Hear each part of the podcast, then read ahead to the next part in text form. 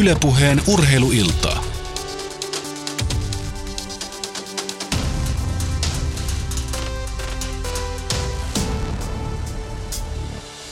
Mitä erinomaisinta urheiluiltaa ja maanantai-iltaa Yle Puheen Pasilan studiosta ja tietysti mitä hienointa vuotta 2017 niin studion väelle kuin kaikille teille kuulijoille.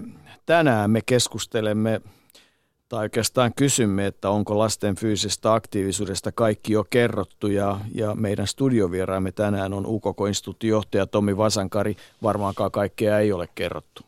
No lähdetään siitä, että täytetään kaksi tuntia ohjelma-aikaa, että ei ole vielä, mutta tämän jälkeen.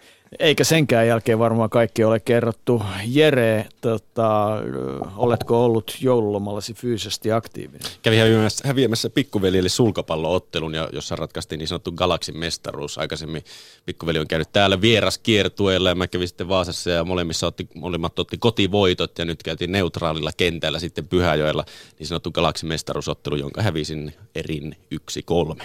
Mä voisin kuvitella, että tämä aihe, kun puhutaan nimenomaan lasten fyysisestä aktiivisuudesta, aktiivisuudesta, niin, niin se voi kiinnostaa meidän kuulijoita ja herättää keskustelua. Kyllä vaan, ja voi laittaa niitä, sitä keskustelua sekä sitten tietenkin kysymyksiä aiheesta ja omia kommenttejanne tuonne lähetysikkunaan osoitteessa yle.fi kautta puhe sekä Twitterissä hashtag urheiluilta ja sähköpostia, jos haluaa käyttää ja sitä laittaa, niin se toimii osoitteessa urheiluilta at yle.fi. Nämä kaikki viestin reitit ovat käytössä. No Petri Sjöblom oli aktiivinen, kun käveli tänne. Siinä oli jo aikamoinen määrä fyysistä aktiivisuutta. Eli itse asiassa se matka, mikä käveltiin, niin eihän sitä kauhean montaa kertaa Tommi tarvitsisi kävellä tänne studioon, niin siinä jo tulisi aika paljon hyvää, vai mitä sanot? No sanoppa muuta, että jos niitä juttuja tulee monta kertaa päivässä, niin sehän on se, missä me tästä aktiivisuudesta käytännössä puhutaan. Joka tapauksessa. mun ravaaminen vaan johtuu siitä, että mä hermoille, hermoille aina vain ennen näitä lähetyksiä ja Jerelle, että mä en ole koskaan hävinnyt lapsille. Mä aina vedän niitä törkytaklauksia, mutta en mä suostu häviä muksuille. Sulkapallossa vaikea tehdä. Ei kun kenttä toiselle puolelle henkistä häiriköintiä ja muuta. Niin kuin no, mutta ennen kuin, ennen kuin meet tota, enemmän häiriköimään tätä meidän lähetystä kertomalla, mitä muuta urheilussa tapahtuu, niin miten sun lasten fyysinen aktiivisuus joululoma-aikaa? No ainahan niitä saa sohvalta hätistellä, että tota, ja tytär tekee vieressä tekee kärrynpyöriä yrittää tehdä käsillä seisontaa ja muuta, kun hän on innostunut tuosta telinen voikasta jumpasta. Miskä sitä uskaltaa nyt sanoa, mutta että tota, peli, äh, silmät kiinni tableteissa, täytyy myöntää. Mm, et siitä härpäkkeet pitäisi saada sillä Mut, lailla, että ne rupeaisi polttamaan sormia. Joo, mutta sen verran kun Tuusulassa asuu, niin kyllä mun mielestä siellä on niin paljon koululiikuntaa, että mun täytyy ihan myöntää, että mä oon välillä kyllä ihmetellyt, että mistä ihmeestä tämä keskustelu ja tutkimustulokset tulee, koska siellä ainakin lapset liikkuu joka päivä koko ajan ja kiipeilee siellä täällä ja menee. Mun mielestä lapset liikkuu todella paljon ja hyvin, mutta mä myönnän, että varmaan mä oon sitten muuten mä oon niin sokea tälle asialle. Mm. No, tänään pitäisi varmaan saada myös liikettä sinne kaukaloon.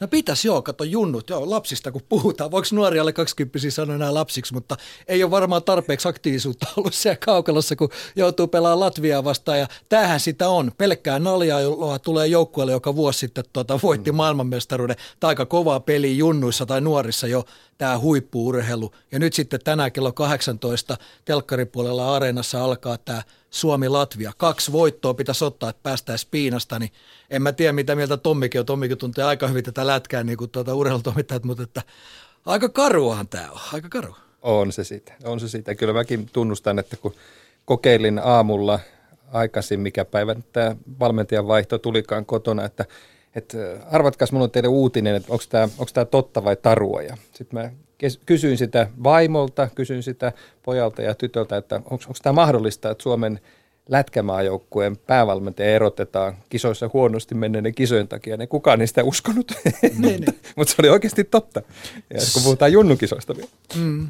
Siinä on aika rankka tilanne kaiken kaikkiaan, ja, ja tota, mutta tietysti urheilu on ihmeellistä. Mä oon kaikille sanonut sen, että – että siitä on semmoinen empiirinen kokemus tästä, että mitä voi tapahtua, kun joskus aikanaan tuommoista munkkiniemeläistä koripalloseuraa tuli pyöritettyä ja sen kanssa touhuttua, niin oli vuosi 79-80 ja kauden alku aivan loistava joukkue ja, ja oli, tota, oli elokuvat, filmit, että markkinoidaan. Siis oli huom tehty elokuvia teatteriin. Siihen aikaan se oli kova juttu filmi, että miten Topo pelaa ja, tota, ja niin edelleen. Ja kausi alkoi neljä voittoa ja sitten siihen aikaan oli yksi amerikkalaispelaaja joukkueessa, se loukkaantui ja, ja tuli ehdokkaita ja, ja kaikki näytti oikein hyvältä. Ja, mutta sitten se kemia vaan jotenkin hajos. Ei, pelaajat ei löytänyt toisiaan ja ottelu, se kausi päättyi tota, putoamiskarsintaan Töölön kisahallissa tyhjien katsomoiden edessä, avoimet ovet, ei edes pääsylippuja,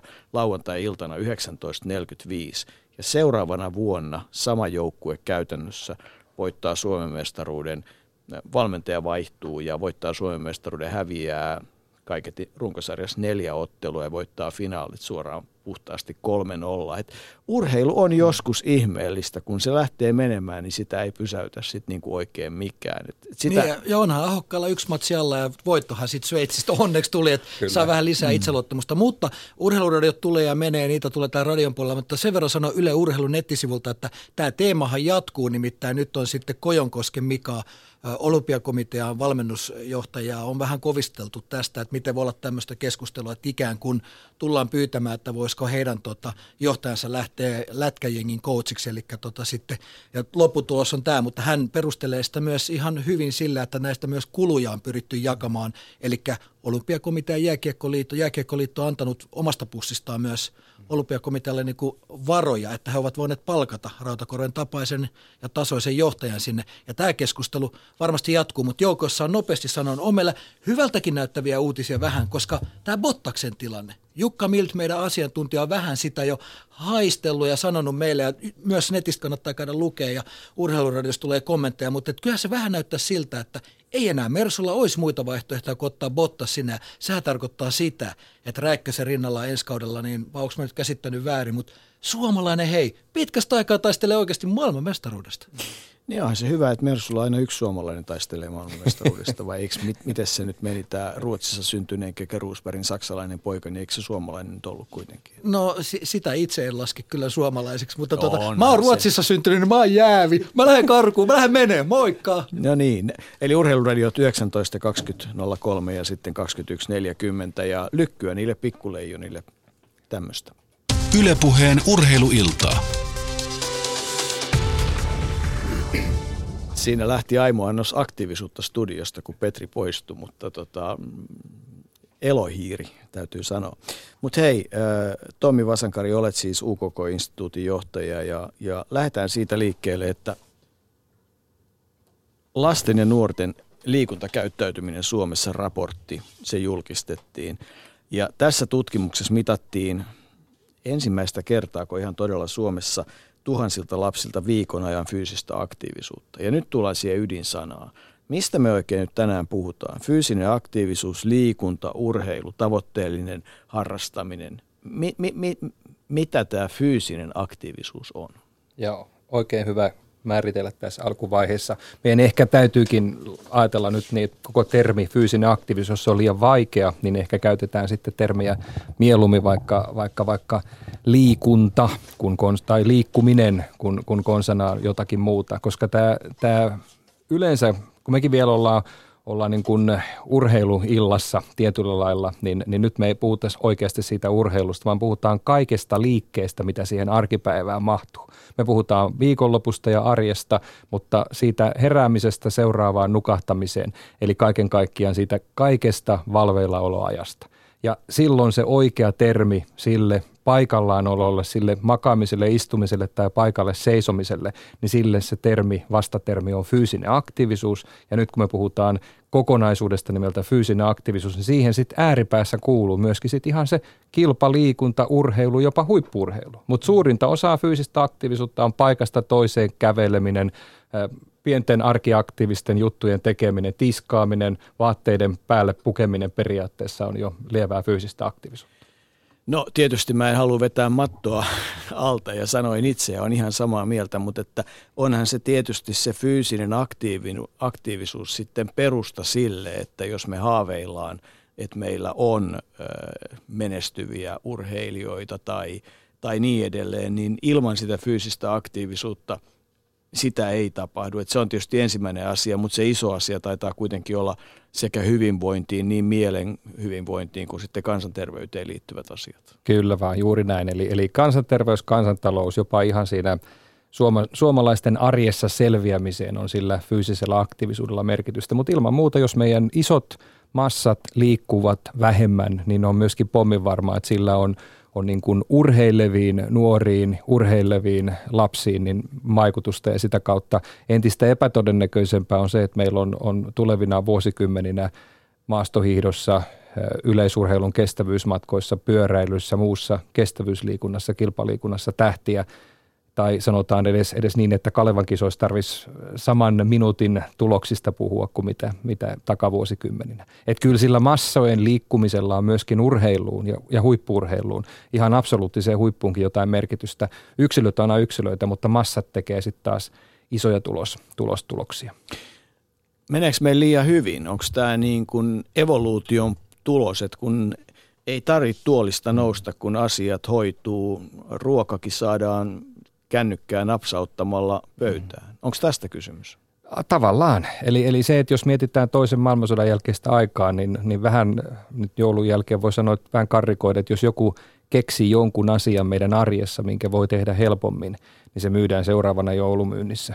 Eli, eli se logiikkaa, että aina vaan helpompaan ja helpompaan ja helpompaan mennään, niin kyllä se, se on vaan semmoinen länsimainen hyvinvointivaltioiden trendi. Ja nyt me ollaan niin kuin vääjäämättä oltu varmaan jo 10-20 vuotta siinä tilanteessa, että me ollaan menty jo niin kuin oman terveytemme kannalta niin kuin överiksi. Eli me, me teemme tästä arjesta koko ajan vielä helpompaa ja, ja helpompaa. Ja kun ei tarvitse enää puita kaataa ja pilkkoa ja sahata ja niin päin pois talonsa lämmittääkseen, kun ei tarvitse nyrkkipyykkiä pestä, mikä on hieno juttu omalla tavallaan. Niin kun siitä arjesta tulee helpompaa ja helpompaa, niin sitten se näyttäytyy näin.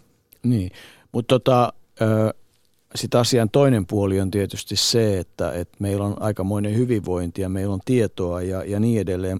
Ö, mutta tota, ja myös tiedetään, että niin kuin hirveän isoista asioista ei ole kysymys. Että nyt niin kuin – kympin lenkkiä ei jokaisen tarvitse taapertaa päivässä. Mennään nyt ihan tunnuslukujen pari. Mitä tämä riittävä fyysinen aktiivisuus, niin kuin, mistä elementeistä se koostuu? Noin niin kuin ihan, että päästä sille realistiselle tasolle eikä, voi, eikä, eikä voivoteltaisi. Joo, meidän lasten, lasten fyysisen aktiivisuuden suositukset itse asiassa muuttuivat tässä, tässä viime vuoden lopulla. Ne ei liittynyt tähän liitututkimukseen, mistä – mistä aloitimme, mutta et se, siellä nyt puhutaan tänä päivänä kaikista nuorimpien, siis alle kouluikäisten lasten kohdalta siitä, että pitäisi olla kolme tuntia liikettä päivässä, jolloin ei puhuta, että ku, minkä, minkä tasoista, kuinka rasittavaa liikettä sen pitäisi olla, mutta siis alle kouluikäisten pitäisi liikkua kolme tuntia päivässä. Ja silloin sitten kaikki sitä seisomista, makaamista, istumista vahvempi liike, kolme tuntia on, on niin kuin riittävä. Sitten kun mennään kouluikäisiin, niin siellä se suositus on oikeastaan siellä kouluulan alkaessa, siellä seiskaluokkalaisista eteenpäin, niin on semmoista kahta tuntia liikettä päivässä ja sitten vielä ihan siellä kouluvuosien päättyessä ja, ja jo oikeastaan lukioiässä, eli 18-vuotiaalle, me kerrotaan, että se minimi pitäisi olla tunti liikettä päivässä, mikä on hallituksen kärkiohjelman tavoitekin. Eli, eli tunti päivässä minimissään jo siellä niin kuin vanhemmilla muksuilla ihan nuorimmilla, ei vielä kouluikäisellä kolme tuntia. Ja kun se käännetään, että mitä se tarkoittaa, niin yksi tämmöinen aikuisten karkea tunnusluku voisi olla tämä askeleet, jotka kertoo jalan tapahtuvasta liikkeestä, mitä kuitenkin on 99 prosenttia meidän liikkumisesta. Niin jos siitä puhutaan aikuisten numeroilla, niin 10 000 askelta on minusta absoluuttinen minimi niin lapsille, lapsille kuin nuorillekin, jos se meillä aikuisilla on tavoitteena. Mm. No mutta siis äh, jos nyt tänään, kun olen viettänyt äärimmäisen passiivisen päivän, ää, enkä ole tehnyt mitään oikeastaan muuta kuin töitä, niin mun mittari näyttää nyt karvaalta 4000. Niin mitä se nyt sitten sanoo sulle?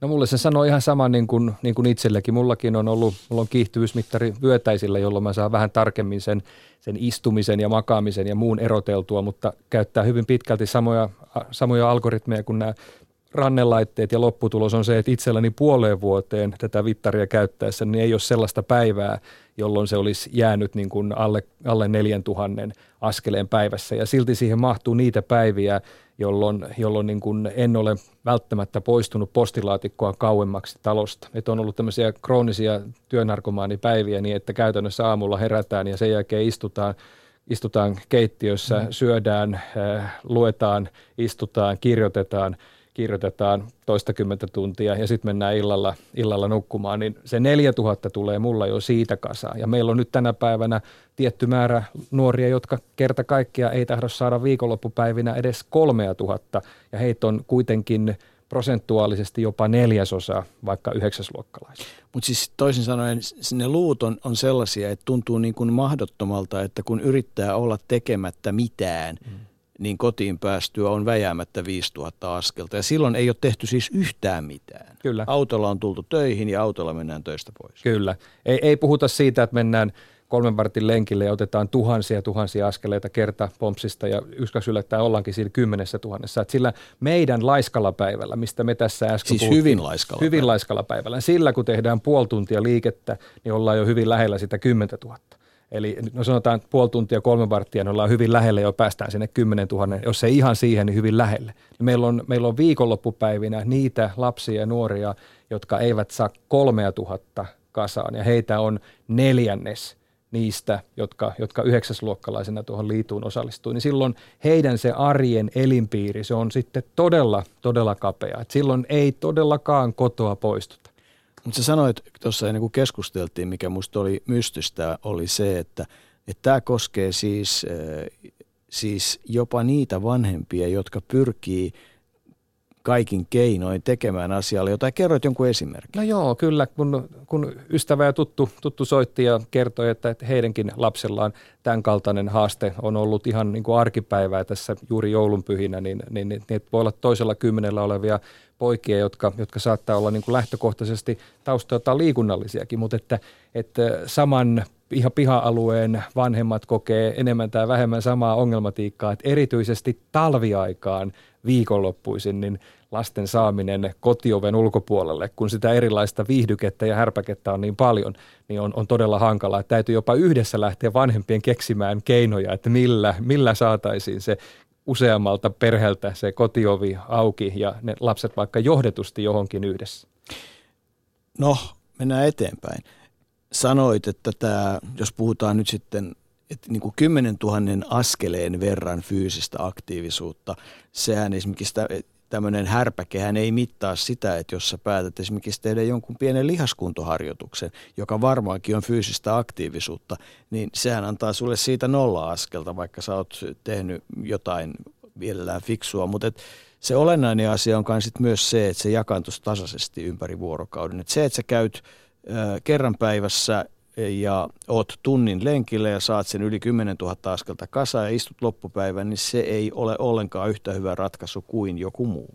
Joo, tämä on sitä viimeisen kolmen neljän vuoden aikaista fyysisen aktiivisuuden ymmärtämistä. Eli me tunnistetaan, että sen lisäksi, että pitäisi niitä liikunta-liikunta-tavoitteita saada kasaan sillä, sillä meidän kolmen vartin kävelylenkillä, mitä tuossa myytiin, tai jotain muuta vastaavaa, vähän kuntosalia ja vastaavaa, niin sen lisäksi sitä yhtämittaista paikallaanoloaikaa pitäisi katkoa. Ja sen takia on niin kuin fiksua jopa mitata ihan oikein päiväsaikaa, että mistä ne sun askeleet tai mistä ne liikunnan hetket muodostuvat. Että tuleeko ne kaikki yhdessä pyrähdyksessä ja sen jälkeen loppu 16 tuntia valvelaolo on, onkin enemmän tai vähemmän paikallaan makaamista.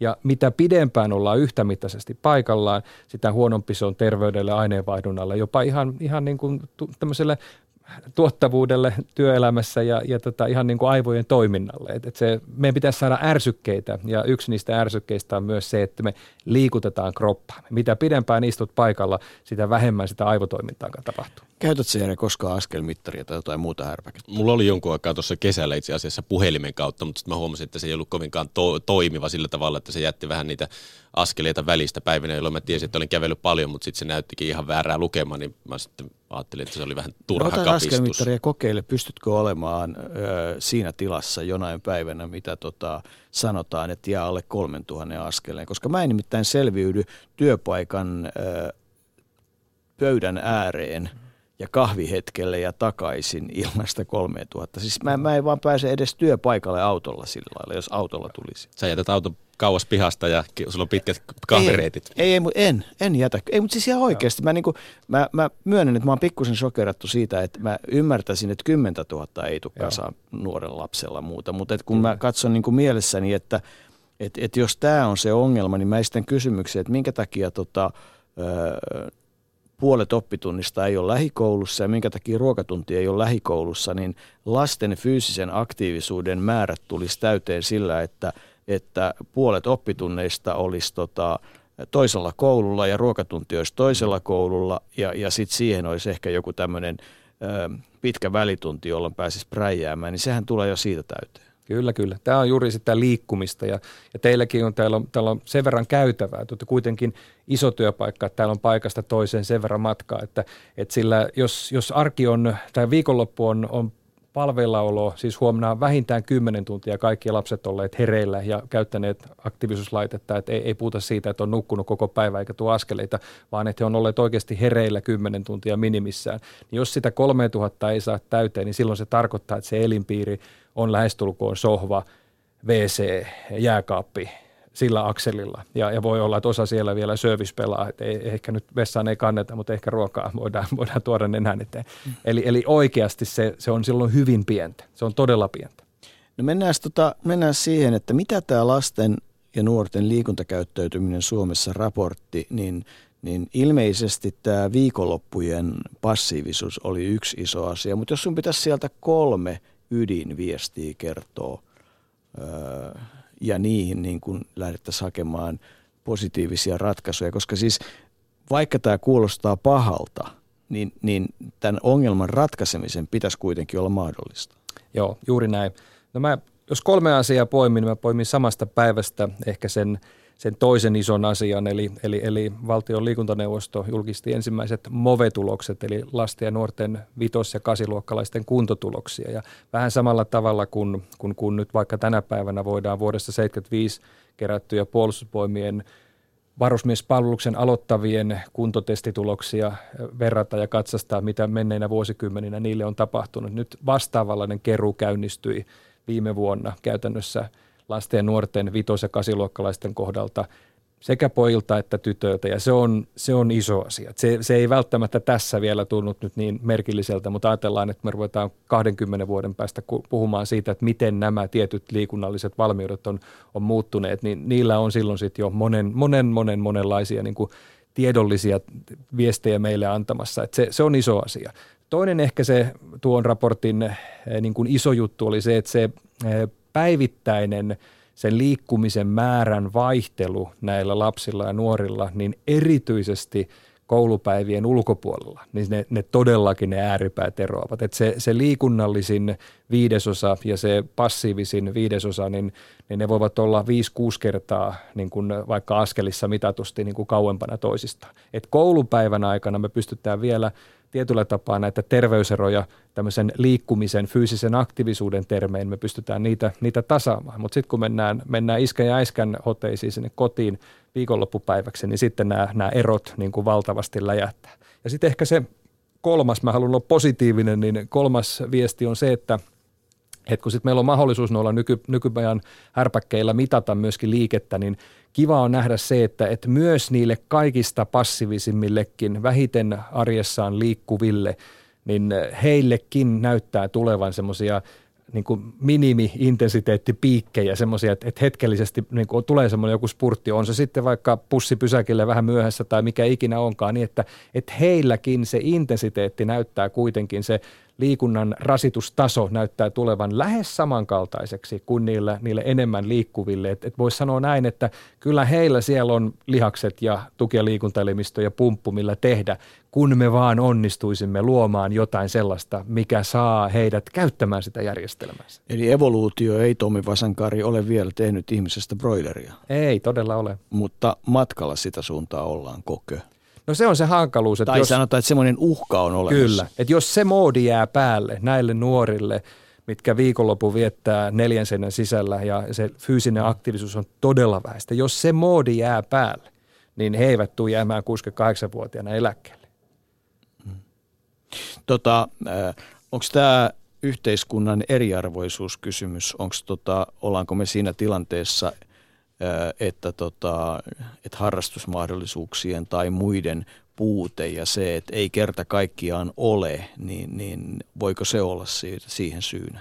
No se varmasti on ykselittävä tekijä. Meilläkin on paljon vielä kotitehtäviä tehtävissä tuon, tuon liitututkimuksen kanssa. Meillä on se kaksi isoa tietolähdettä. Meillä on valtava kysely, minkä Jyväskylän yliopisto Sami Kokko ja hänen, hänen kollegansa siellä ovat keränneet me taas omalta puoleltamme UKK-instituutissa sen, sen aktiivisuusmittarin tiedon. Ja kun nyt nämä ristipölytetään ja ruvetaan katsastamaan, niin sieltä löytyy monenlaisia niin kuin syy-selitys-seurausyhteyksiä nyt vähintäänkin. Ja, ja mä uskon, että näihin kysymyksiin päästään tuossa seuraavina kuukausina hyvinkin syvälle, mutta että kyllä tämä mun niin kuin semmoinen karkea tuntumani on sellaista, että mä uskon, että merkittävän osan näiden tulosten näinkin isosta erilaisuudesta niin todella selittää se, että meillä on niin erilaisia olosuhteita, meillä on niin erilaisia perheitä, meillä, meillä vanhemmat arvostaa niin erilaisia asioita. Että et ne, jotka on mm. niin kuin huolissaan, jotka havahtuu, niin nehän osaa myöskin tavalla tai toisella puuttua. Se on vaan sitten eri asia, että pystyvätkö sitten enää vaikka yhdeksäsluokkalaisen arkea haastamaan. Niin, tuli vaan mieleen semmoinenkin asia, kun niin kuin sulle sanoin, niin lähetystä, niin haastan kyllä jokaisen, jonka kanssa tänään keskustellaan siihen, että, että jotain toimenpiteitä nyt näille, esimerkiksi näille teini-ikää lähestyville tai teini-ikäisille viikonloppuun, niin ensimmäinen tuli mieleen, että kovin monelle varmaan lämpimässä uima-altaassa köllöttely ei ole kauhean vastenmielistä, eli siinä tulee väjäämättä fyysistä aktiivisuutta aika hyvälläkin tavalla. Kyllä. Avataan kaikki uimahallit kaikille avoimiksi lapsille, nuorille alle 18-vuotiaille viikonlopuiksi ei maksua ja lisätään vähän henkilökuntaa, että siellä on turvallisuutta ja tehdään tällainen satsaus. Öö, mitä sanot? Musta erinomainen, hyvä esimerkki siitä, että mikä voisi olla käytännössä ilmainen keino tarttua tähän asiaan. Me, kun meidän täytyisi olla fiksuja ja mä ihan samalla tavalla heittäisin pallon miele, mielelläni siihen suuntaan, että haastetaan niitä lapsia ja nuoria itsensä. Et mä mm. yleensä mietin, että, että minä en, minäkin olen jo vähän pappakartia monella tapaa jo, niin mä en enää välttämättä pysty keksimään – niille, niille yläkouluikäisille tai puhumattakaan alakouluikäisille, että mikä se heitä nyt sitten liikuttaa. Että, että se heidän aktivoimisensa, heidän haastamisensa, niin se on kaikista kovin. Mutta että sanotaan, että yhteiskunnan näkövinkkelistä olemassa olevien eh, liikunnallisten tilojen vahvempi käyttö, niin varmaan olisi niin kuin hyötysuhteelta mitä parasta. Jere on ilmeisesti saanut meille Juha Lieteen tai Liedes äh, langan päähän. Hyvää iltaa Juha. Hyvää iltaa. To- toivottavasti me nyt ei kuulosta kauhean negatiivisilta ja tota, muuta. Me halutaan yrittää löytää tota, sellaisia asioita, jossa, jossa tästä asiasta puhutaan, mutta ei niin, että valitetaan, että, että kurjaa on. No te siellä Hämeenlinnan suunnalla tai sinä ja organisaatiosi, eli, eli tota, lasten liikunnan tuki ry, niin, niin te präjäätte näiden nuorten kanssa. Nuoret ei varmaan ole niin tyhmiä, että jos niille tämän asian kertoo, että ne ei sitä oivaltaisi. Ei, ei, ei, ei siitä ole oikeastaan kysymys ja, ja tota, hyvin pitkälti niin kuin oikeastaan kun nyt kuuntelin tässä teidän keskustelua, niin yhdyn tähän, että, että se kokemus, mikä meilläkin on, että, että vanhemmat on tässä nyt aika isossa roolissa, kun puhutaan ihan siitä viikonlopun ja arjen fyysisen aktiivisuuden lisäämisestä. Urheiluseurat ja koulu pystyy hoitaa toki oman osuutensa, mutta kyllä mä niin kuin lähtisin siitä vanhemmista liikkeelle ja se on se kaikkein niin kuin tärkein. Toinen asia, minkä heititte mielenkiintoisen asian, oli tuo urheilutilat. Me ollaan sitä Hämeenlinnassa nyt tehty tänä syksynä ja varsinkin nyt joululomalla niin avattiin liikuntatilat juuri yläkouluikäisille ja, ja uimahallit ja järjestettiin jopa kuljetuksia. No, mikä, mikä oli tulos? Käyttikö no, niitä? Siis, tulos, oli, tulos oli siinä mielessä niin kuin rohkaiseva, eihän se mitään isoja massoja saavuttanut, mutta kuitenkin kiinnostusta löytyy ja, ja, ja varmasti voidaan puhua, että viestintää parantamalla ja, ja, ja tavoitti, tavoittiko viestintä, viestintä, meidän käyttämät viestintäjutut sitten ne, lopullisesti ne nuoret, että voi olla, että et, et, et vielä tätä parantamista, mutta kyllä niin kokemukset oli niin rohkaisevat, että kyllä me tätä ajetaan jatkaa. No hyvä. Juha Liedes, kerro vähän kuulijoille omasta taustasta. Mä jotenkin hämärästi liitän sut amerikkalaiseen jalkapalloon ja vuosien taakse. No joo, kyllä. Itse, itsellä on tietysti amerikkalaisen jalkapalloura ura takana ja sen jälkeen juniorijääkiekossa 15 vuotta valmentajana ja, ja, ja, ja tällä hetkellä siis tosiaan lastenliikunnan tuen toiminnanjohtajana Hämeenlinnassa ja, ja myös urheiluakatemiaa koordinaat- koordinaattorina, että liikunta ja urheilu on hyvin lähellä. Mm. No mitä tekee äh, tota, äh, lasten liikunnan tuki ry? Mikä teidän tehtävä Hämeenlinnassa on? Ja onko se malli, jota voisi kopioida muuallekin? No joo, mä aina esittelen yhdistyksemme urheiluseurana ilman yhtään kilpaurheilijaa, eli, eli meidän yhdistyksen elämäntehtävänä on saada ihmiset liikkuu, lapset ja nuoret liikkuu ja nyt myös perheet. Ja, ja tota, tästä liikunnan, liikunnan hyvistä puolista on niin paljon puhuttu, että siitä on turha tässä enää, mutta että, että kyllä sellainen liikuntaa innostaminen on, on se tärkein ja, ja eihän me niinku tavallaan poiketa monilajiseuroista mitenkään muuten kuin sillä, että, että meillä ei ole sitä kilpaurheilutoimintaa ollenkaan. Hmm. Oletko huomannut sitä, että kun nyt yhteiskunnassa puhutaan, siis, siis jollakin tavalla edelleenkin tämä vanha liikennevalojärjestelmä tuntuu, että, että tietyllä tavalla meillä on varmaan kolmannes tai neljännes tai puolet tai joku luku joiden asiat on ihan ok. Ja sitten on semmoinen, semmoinen ryhmä ihmisistä, jotka pienellä, tai lapsista, jotka pienellä niin kuin aktiivisuudella, niin, niin ne lähtee mukaan. Ja sitten on pieni tai joku joukko, jolle tämä tilanne on hankala. Onko tämän hankalan ryhmän tota, niin kuin syitä? On, onko sulla selvää käsitystä, mikä on syyri, suuri syy? Onko ne taloudelliset kysymykset, onko ne, onko ne kulttuurikysymykset? Mikä siellä on taustalla? No, tota, niitä syitä on varmaan aika monia. Tuossa viime, viime vuonna siinä harrastamisen hintatyöryhmässä niitä, niitä puhuttiin ja, ja, ja tutkimuksia paljon käytiin läpi. Varmasti niin kuin yksi yhteinen tekijä on se kodin malli ja esimerkki. Se on, se on varmaan. Tänä päivänä löytyy myös hyvin halpojakin harrastuksia ja halpoja urheiluseuratoimintoja. Ja jos, jos niin kuin ajattelee liikuntaa niin kuin hinnan kautta, niin se ei aina välttämättä ole, ole se hintaus se asia. Varmasti sitten yksi asia on myös on nämä tilat, nämä saatavissa ja käytettävissä olevat tilat, että Eli jotenkin esimerkiksi koulujen pihat, jotka, jotka on periaatteessa on, on vapaasti kaikkien käytettävissä, niin hyvin harvoin niitä sitten kuitenkaan käytetään kouluajan ulkopuolella. No tota, kuinka paljon on syy siinä, että tämmöiset meikäläiset keski-ikäiset on sitä mieltä, että näin se pitäisi tehdä, mutta kukaan ei kuuntele, ää, mitä lapset sanoo, vai onko Jorella tähän jotain kommenttia? No itse asiassa just tätä asiaa viitaten. Tämä, muistetaan tähän väliin sanoa myöskin, että lähetysikkunassa osoitteessa yle.fi kautta puheessa sekä Twitterissä hashtagillä urheiluilta voi osallistua tähän keskusteluun sekä myöskin sähköpostilla, osoitt- kun lähettää sähköpostia osoitteeseen urheiluilta.yle.fi. Mutta siis just tästä, mistä Jouko sanoit, että kuinka paljon nuorilta itseltään kysytään ja mikä olisi se oikea tapa kysyä heidän omaa liikkum- liikkumismotivaatiota ruokkivia aktiviteetteja. Halukkuusa pitää lähteä heistä itsestään eikä sitten sitten vanhempien ja mm. pappakaartin halusta. Niin mä otan tässä nyt kiinni sen ja mä haastan sekä Tommia että haastan sua Juha, että et, et, et jos mä nyt lähtisin karkeasti veittämään, niin mä veikkaisin, että tämä iso ongelma on ehkä joku kolmannes lapsista ja e, suurin piirtein. Tämä nyt on ihan sama mikä se luku on, mutta et mä mietin mielessäni, että et, et jos oikea ihminen sanoo lapselle, joka selvästi on liian passiivinen, niin sanoo suunnilleen näin, että hei, mä tiedän, että sua ei tämä sportti kiinnosta – mutta sä oot riittävän fiksu ymmärtämään, että sä et voi tehdä mitään, etkä sä elä, jos et sä niinku löydä. Et nyt meidän pitäisi niinku löytää näistä sun mielestä huonoimmista vaihtoehdoista se paras, että mitä sä haluat ruveta tekemään, niin me järjestetään se. Onko mä nyt, siis mä jotenkin haluaisin uskoa, että nuoret Juha ajattelis näin. Siis varmasti ne ajattelee näin, mutta mä, mä heitän toisen näkökulman. Miksi me ajatellaan asioita aina, aina niin kuin sen vaikeamman kautta? Eikö meidän kuitenkin pitäisi saada ne nuoret liikkeelle Jeps. ja liikkumaan? Mutta sä oot ammattilainen. Ja, ja, ja mun mielestä silloin, silloin ei siinä tarvi olla motiivina se terveys tai, tai se kilpaurheilu tai näin.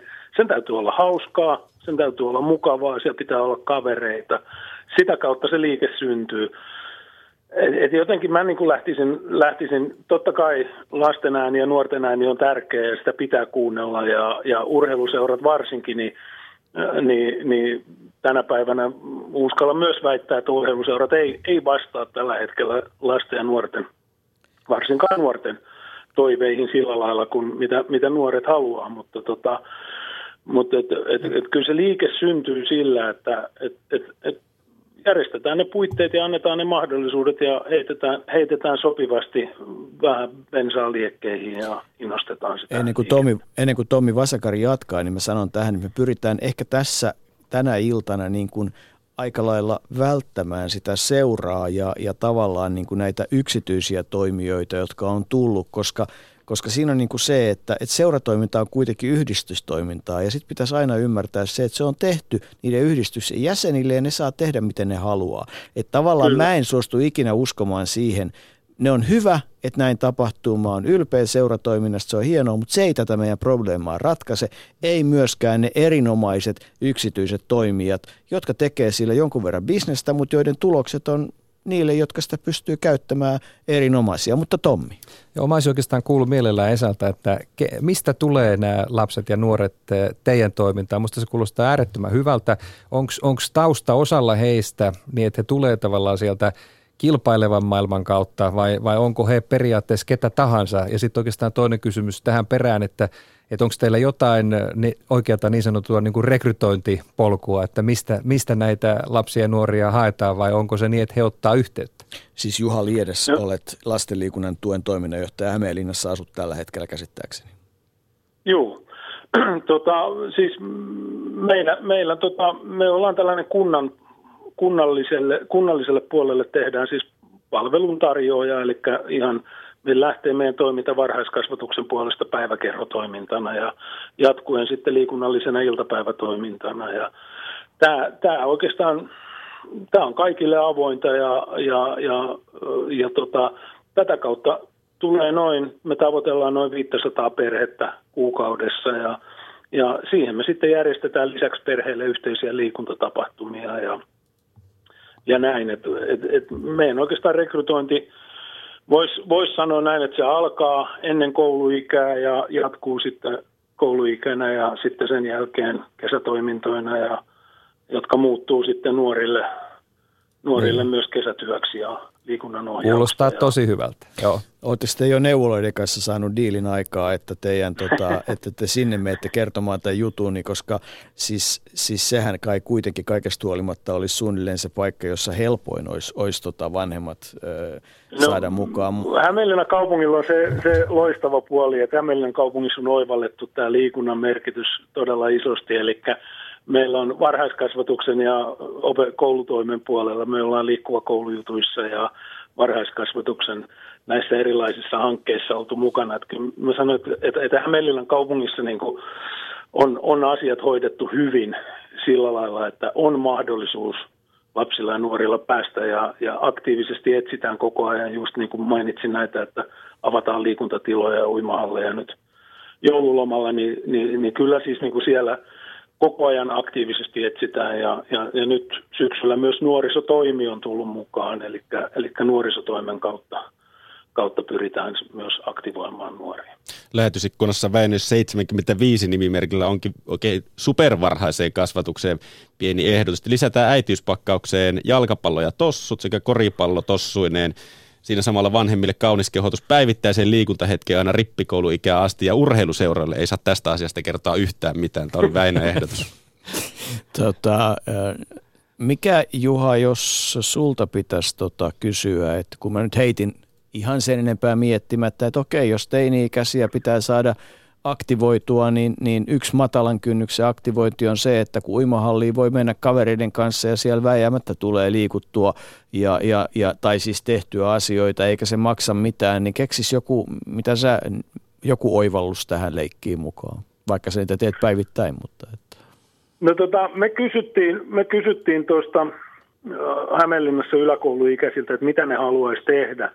Ja aika yllättävästi nousi tämä kuntosalipuoli tota, sieltä aika moneltakin nuorelta. Ja, ja tota, näitä kuntosaleja me ollaan nyt pyritty kouluissa olevia kuntosaleja tai oppilaitoksissa olevia kuntosaleja saamaan auki myös, myös niin kuin koululaisten loma-aikana. Mutta tietysti se kulttuuri ja sen kulttuurin muutos ja, ja, ja saada ne nuoret niin sinne tulemaan, niin se, se vie vähän. Mutta että mä uskon, että, että tällaisilla rohkeilla kokeiluilla, etsimisellä, niin se on se tie, jota kautta, jota kautta päästään niin kuin asiassa eteenpäin. Ja, ja Liikkuva koulu on loistava, loistava ohjelma, siinä mielessä, että, että sen kautta saadaan lisättyä sitä liikuntaa, niin kuin mainitsittekin sinne kouluun, mutta myös työtua sitä tietoa ja vietyä sitä tietoa siitä, että mitä mahdollisuuksia nuorilla on, on tehdä ja käydä sitä keskustelua nuorten kanssa, että mitä he haluavat.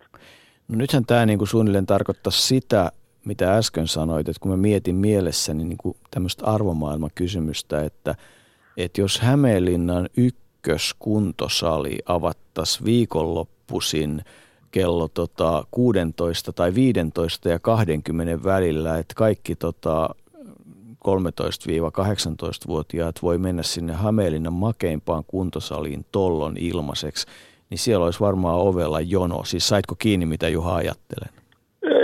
Kyllä. Siis toisin kyllä. sanoen se, se, se niin kuin, nämä kaupalliset toimijat on onnistunut hyvin rakentamaan tuotteensa kiehtovaksi. Niin, kyllä. Kyllä, näin, näinhän se on. Ne on osannut brändätä sen ja, ja, ja tämä on esimerkiksi sellainen asia, josta mä on, on, on monesti puhunut urheiluseuroille, että, että urheiluseurat, me, me, me järjestöihmiset, meidän pitäisi pystyä brändäämään oma, oma, oma toimintamme yhtä houkuttelevaksi. Onkohan niitä lapsia ja nuoria pyydetty siihen brändäämiseen mukaan vai onko se Vasankari ja Vuole, kun täällä studios miettii, että mitä nämä 16, 15-16-vuotiaat haluaa tehdä. Et siis tämäkin nyt tämmöistä lievää niin kuin, voit ymmärtää, että ironiaa löydettävissä. Esa, sellainen Joo. ajatus vielä, niin anteeksi keskeytin, semmoinen ajatus vielä, että onko sulla, onko sulla semmoista tilannetta tullut vastaan, että, että sä näkisit, että, että joku niistä lapsista ja nuorista, joka teidän hyvään, hyvään toimintaan niin kuin haluaisi tulla, niin se ei sitten jostakin syystä uskaltaisikaan – Eh, kun se pelkää, että siellä on ne motorisesti niin lahjakkaat paikalla. on, onko tämä teillä niin kuin arkipäivää, kun, kun mietitte, että te teette asioita vähän eri lailla kuin perinteinen urheiluseura? No, no ei, ei oikeastaan, koska, koska meiltä puuttuu just se mittaamisen kulttuuri, kulttuuri siitä, että en mä en usko, että, että tämä on, on, on ollenkaan siinä, että ehkä, ehkä ne sitten niin kuin muut syyt voi olla ja, ja varsinkin siinä sitten vaiheessa, kun puhutaan, puhutaan vanhemmista lapsista, niin hyvin pitkä, tai nuorista, niin siinä on hyvin pitkälti sitten tämä kaverikulttuurin vaikutus siihen, että, että, että, että lähdetäänkö johonkin asiaan. Että kyllä se vaan on niin, että harvoin sinne tulee yksin ketään. Kyllä sinne tulee aina kaksin tai ryhmänä. No niinpä tietysti, se on kai aika selkeä. Tota, sanohan Juha vielä se, että, että tota, kun sulla on huippuurheilijan tausta, niin onko tämän teidän mallin kautta joku saanut kipinää sillä lailla, että, että se on sitten päättänyt kokeilla, että olisiko musta vähän enempäänkin? No en mä osaa sanoa näin. Meillä on hämeenlinnalaisia tällä hetkellä huipulla – urheilevia, urheilevia nuoria on ollut, tai silloisia lapsia, nykyisiä nuoria on, ovat olleet meidän toiminnassa, mutta että en mä nyt pysty sanoa, että joo, se on meidän toiminnan ansiosta, mutta, mutta ehkä, ehkä se on ollut osana siihen, lisänä siihen monipuolisuuteen ja, ja, ja siihen, että, että se liikunnan määrä on ollut silloin lapsena ja nuorena niin kuin riittävä. Hyvä. Juha, hei, Kiitos ja hyvää vuotta, liikunnallista vuotta 2017. Otetaan kohta yhteys Antti Blumiin ja kun kehut sitä liikkuvaa koulua, niin yritämme keksiä siihen jotain, jotain haasteitakin Antille. Kiitos mukanaolosta. Kiitos. Ylepuheen urheiluiltaa.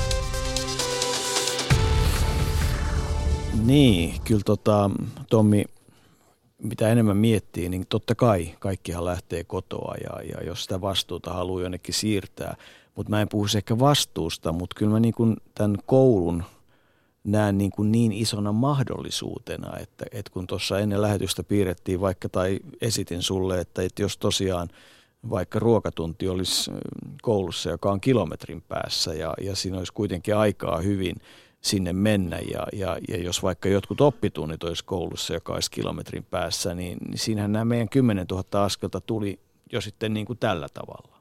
Juuri näin. Tämä olisi niin helppo muutamilla matkoilla sitä rakentaa sitä aktiivisuutta. Että sehän on ihan sama, se voitaisiin tehdä koulun ja, ja kodin välisellä kulkemisellakin, mutta kun sekin tiedetään, että sitäkään mahdollisuutta päivään ei kaikki, kaikki pysty käyttämään tai sitten sattuu, sattuu asumaan jopa, joskus jopa liian kaukana. Niin. Ja kyllä se realismia on, että eihän se kuulosta järkevältä, eikä ainakaan niin kuin räntäsateessa, että hyppää mm. kilometri ennen koulua bussista ja kävele loppumatka ja kastu. Mutta sitten jos se on niin kuin tämmöinen niin kuin ihan oikeasti todellinen tilanne, mutta erilaisia tämmöisiä malleja. No, mitä ilmeisimmin Antti Blum on langan päässä. Antti, oikein hyvää Äh, sulla taitaa vielä olla ikään kuin tämmöinen joululoman aika, että mukava kun pääsit tässä töihin. Kiitoksia Jouko ja mukava olla kuulolla. Tota, onko ollut liikunnallinen joulutauko? No nyt täytyy kyllä sanoa, että valitettavasti ei, että meillä on mennyt näillä perheen pienimmillä sairastaessa vuoroperää, että se on mennyt heitä kaitsiessa, että, että sanotaan, että pyhäthän olisi parasta aikaa urheiluun ja liikuntaa, mutta kolmevuotias kerkisi vähän innostua luistelusta pakkasilla ennen joulua, mutta joulu on kyllä mennyt valitettavasti ja uusi vuosi lepäillessä. Sähän sanoit mielenkiintoisen asian, kun sanoit, että, että viikonloppu on, viikonloput ja lomat on niin kuin parasta aikaa, kun taas sitten Tommi päräyttää liikuntakäyttäytymisen tutkimuksia, jossa sanoo, että viikonloppu on huonointa aikaa. Joo, näinhän se valitettavasti liitotutkimustulosten mukaan menee, että siellä, siellä kun oppilaista, jos puhutaan koululaisista, niin heillä on vapaa-aikaa päivällä – tai illalla koulun jälkeen ja, ja viikonloppuisin, niin siellä se kyllä valitettavasti se liikkumisen määrä tuppaa tippumaan siitä koulupäivästä. Mm. No liikkuva koulu sai tuossa äsken Hämeenlinnan suunnalta Juha Liedekseltä jonkun verran kehuja, mutta tota, miten itse näet tällä hetkellä? Oletko tyytyväinen siihen tilanteeseen, mihin ohjelma on tähän mennessä johtanut ja, ja onko hyviä suunnitelmia? Joo, kiitoksia Juhalle kehuista ja täytyy tietysti kehua lasten liikunnan tuen tekemää työtä Hämeenlinnassa, että, että erittäin tärkeää ja hyvää työtä liikkuvia kouluja tukien siellä ja myös, myös kaikkia lapsia ja perheitä, mutta tota, ollaan tyytyväisiä tietenkin siihen, miten liikkuva koulu on ohjelmana edennyt. Liikkuva koulu, kun alkoi pilottivaiheella 2010, niin ikinä ei oltaisi silloin voitu uskoa, että ollaan tässä vaiheessa, missä nyt ollaan, mutta tietenkin semmoiseen turhaan tyytyväisyyteen ei tietenkään kuitenkaan myöskään ole syytä, että, että kyseisestä aktiivisuudesta, kun puhutaan, mistä tämä keskustelu alkoi ja liitututkimustulossa mukaan, niin kyllähän meillä siellä vielä, vielä työtä tehtävänä, että, että hieno määrä kouluja on lähtenyt mukaan toimintaan, taitaa olla 74 prosenttia noin kouluista mukana ja näyttää siltä, että, että innostusta kouluilla on, mutta sitten siellä tosiaan yksilöiden liikuttamisessa suositusten mukaisesti, niin siellä meillä on vielä tekemistä. Onko tota, kun, kun mä nyt mietin nimenomaan, jos puhutaan tästä fyysisestä aktiivisuudesta ja niin kuin pyritään nyt saamaan tänään se tulos, että nämä meidän lapset olisi fyysisesti riittävän aktiivisia, eli että jos nyt käytetään vaikka sitä 10 000 askelta tai jotain vastaavaa määrettä, niin, niin äh, onko nämä valmiita? Onko nämä passiivisimmat sun mielestä Antti valmiita siihen jonkinlaisella motivoinnilla? No kyllähän mä uskon, että, että tietysti itse on kolme lapsen isä, josta pienimmät on alle yksivuotias ja kolmevuotias, niin tämä alle yksivuotias oppi juurikin ryömimään, niin kyllähän se liike lisääntyy koko ajan niin hänen mahdollisuuksien kykyjen rajoissa, että hän niin pyrkii saamaan sitä ja kolmevuotiaalle on luonnollista pomppia ja juosta, että, että kyllähän se lapselle on sisään rakennettu se halu liikkua. Lapsihan turhautuu, jos häntä pidetään liikaa paikallaan. Että, että kyllä siellä se sisäinen motivaatio on kaikilla lapsilla passiivisimmilla vanhemmilla koululaisilla, niin valitettavasti se yhteiskunta ympärillä, vanhemmat, perhevanhemmat ja se muu yhteiskunta on passivoinut heidät siihen tilanteeseen siitä aktiivisesta sisäänrakennetusta motivaatiosta, mutta, mutta sitten toisaalta taas kun mennään yläkoululaisiin, missä se huolestuttavimmat tulokset on, mihin Tommikin tuossa viittasi, että oliko se nyt neljäsosa alle 3000 askelta päivässä, niin, niin siellähän sitten pitäisi lähteä varovasti rakentamaan niin kuin tietyllä tapaa kuin urheiluvalmennuksessa sitä toiseen suuntaan. Että kun ollaan opittu erittäin passiiviseksi, niin ei sieltä kerralla tulla urheilijaksi. Että,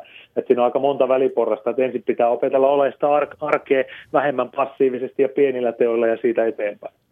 Ja lähetysikkunassa onkin juuri tähän aiheeseen annettu pientä kommenttiakin, että kun keskustelu on kuunnellut, niin tuleekin mieleen, että onko tässä passiivisimman ryhmän valmiudessa suurempi syyttävä sormi osoitettava vanhempiin, vaikka sitten niihin lapsiin.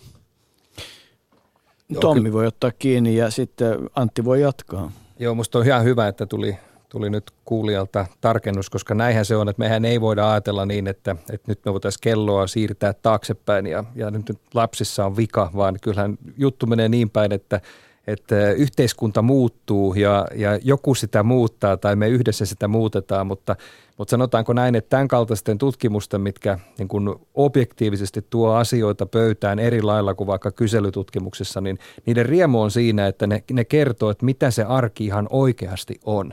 Ja silloin just tulee tavallaan nämä tämmöiset, niin kuin, minäkin tunnustaa avoimesti, että aha-elämykset ei voi olla totta, että onko meillä neljäsosaa, viidesosaa, jotka oikeasti ei pääse sen kotioven yli koko sen, sen viikonloppupäivän aikana. Ja, ja siinä mielessä silloin meidän täytyy miettiä, että miten me voisimme parhaimmalla tavalla heitä rohkaista, kannustaa. Et silloin se on juuri se oikea kysymys, että mikä olisi se, se insentiivi, mikä olisi se, se tahtotila tehdä jotakin toisin. Ja, ja silloin se ei ole vika ei ole todellakaan niissä, niissä lapsissa. Kysymys on siitä, että miten me, miten me heidän ympäristöään, heidän vanhempiaan, tätä järjestelmää ruokitaan. Antti. Joo, kyllä mä lähestyisin itse tätä asiaa, niin en, en syyllistämisen kautta, että kenen on vika ja kellä on syy, vaan kyllä mä näkisin, että, että just vähän niin kuin siihen suuntaan, kun Tommikin sanoi, että katsotaan, otetaan tosiasiat tosiasioina, me nähdään – juurikin objektiivisten tutkimusten ja myöskin toisaalta näiden kyselytutkimusten kautta, että mikä meillä on tilanne tällä hetkellä. Piirretään riittävän tarkka tilannekuva, mistä te olette tänään puhunut jo tuossa keskustelun alussa. Ja sitten lähdetään miettimään, että miten me vaikutetaan siihen. Mm. Se on ihan sama, kenen vika se on, jos meillä on ongelma, mikä meidän pitää ratkaista. Sitten me vaan mm. ratkaistaan se ongelma. Joo, olen samaa mieltä ja tietysti siis joskus ne tilanteet siellä perheissäkin voi, nyt tietysti mä koko ajan aina pelkään sitä, että me luodaan tässä hirveän niin kuin pessimistinen kuva. Meillä on kuitenkin yhteiskunta, jossa meillä on, on, on erilaisia mahdollisuuksia. Meillä on tiloja, meillä on ruokaa, meillä on infrastruktuuria, meillä on koulut, meillä on, meillä on niin kuin paljon asioita ja, ja tämähän ei suinkaan koske kaikkia. Et, et eihän niin kuin koko ikäluokat ei ole, ei ole niin kuin fyysisesti passiivisia ja niin edelleen, mutta että meillä on ihmisiä joille, tai lapsia ja nuoria, joille tämä on ongelma – koti ja koulu kai on kuitenkin ne paikat, jossa helpoiten tämä ratkaistaan, vai mitä sanot Antti? Joo, tietenkin, tietenkin tämä perhe ja koti on, on siinä mielessä haasteellinen, että vähän voisi sanoa oikeastaan, että melkein kaikki maailman ongelmat on ratkaistavissa siellä. Että mm-hmm. Meillä on perheitä, mistä tulee huippusuorittajia ja pärjääjiä yhteiskunnassa koulutuksen ja työelämän saralla, tieteen, taiteen, urheilun saralla. Ja sitten meillä on lapsia ja nuoria, jotka tippuu syrjään ja ei saa oikein ikinä siitä yhteiskunnan keskitiestä kiinni, että että tota, et mä pikkasen sitten myöskin samaan aikaan välttäisin sen niin kuin liiallisen paineen sinne perheelle, koska aika monessa asiassa se olisi liian helppoa. Vaan sitten katsottaisiin näitä muita mekanismeja, millä me pystytään tukemaan niitä nuoria, jotka ei ehkä siltä kotoa saa sitä tukea. Ja, ja siinä mielessä tietysti tämmöiset instituutiot, kuten koulu tai armeija tai päivähoito, isot isot asiat, jotka lähes koko ikäluokan tavoittaa tai lähes koko ikäluokan, niin katsottaisiin, että mitä siellä pystytään tekemään. No tuon, tuon puheenvuoro olisi voinut tilata sulta, mutta tota, en tilannut, mutta sitä toivoin sun sanovan tuohon, mitä sanoit, koska, koska siis nythän kysymys on siitä, että kuitenkin käytännöllisesti katsoen kaikki lapset Suomessa on siellä koulussa. Että se koulu on meidän valtavan iso mahdollisuus ja, ja sen koulun arjen rakentaminen ja sen, sen koulun koulupäivän rakenteen ihan aidosti muokkaaminen liikunnallisempaan suuntaan, niin se kai on se iso mahdollisuus, vai?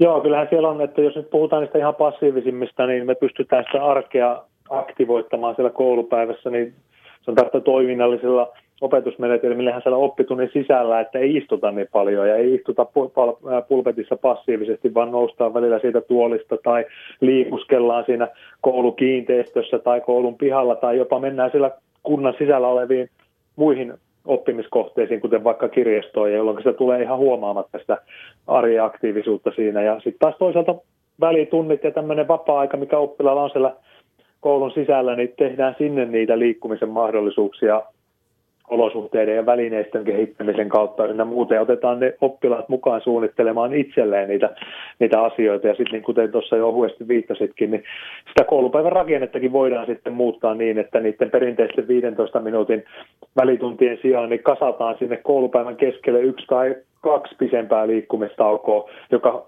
harmillista kyllä tapahtuu lyhentämällä niitä erinomaisia 15 minuutin välitunteja, mutta sitten tietysti se vaatii, vaatii tuekseen pedagogiikkaa, en mene nyt siihen, siihen sen syvemmälle, koska siihen, siihen meni helposti seuraavat puoli tuntia. Mutta jos sun pitäisi kertoa tota, juuri nyt opetushallituksen pääjohtajana työnsä aloittaneelle Oli-Pekka Heinoselle kysymys. Hän tulee lähetykseen mukaan tuossa reilun vartin kuluttua, niin mitä haluaisit viestittää tai kysyä?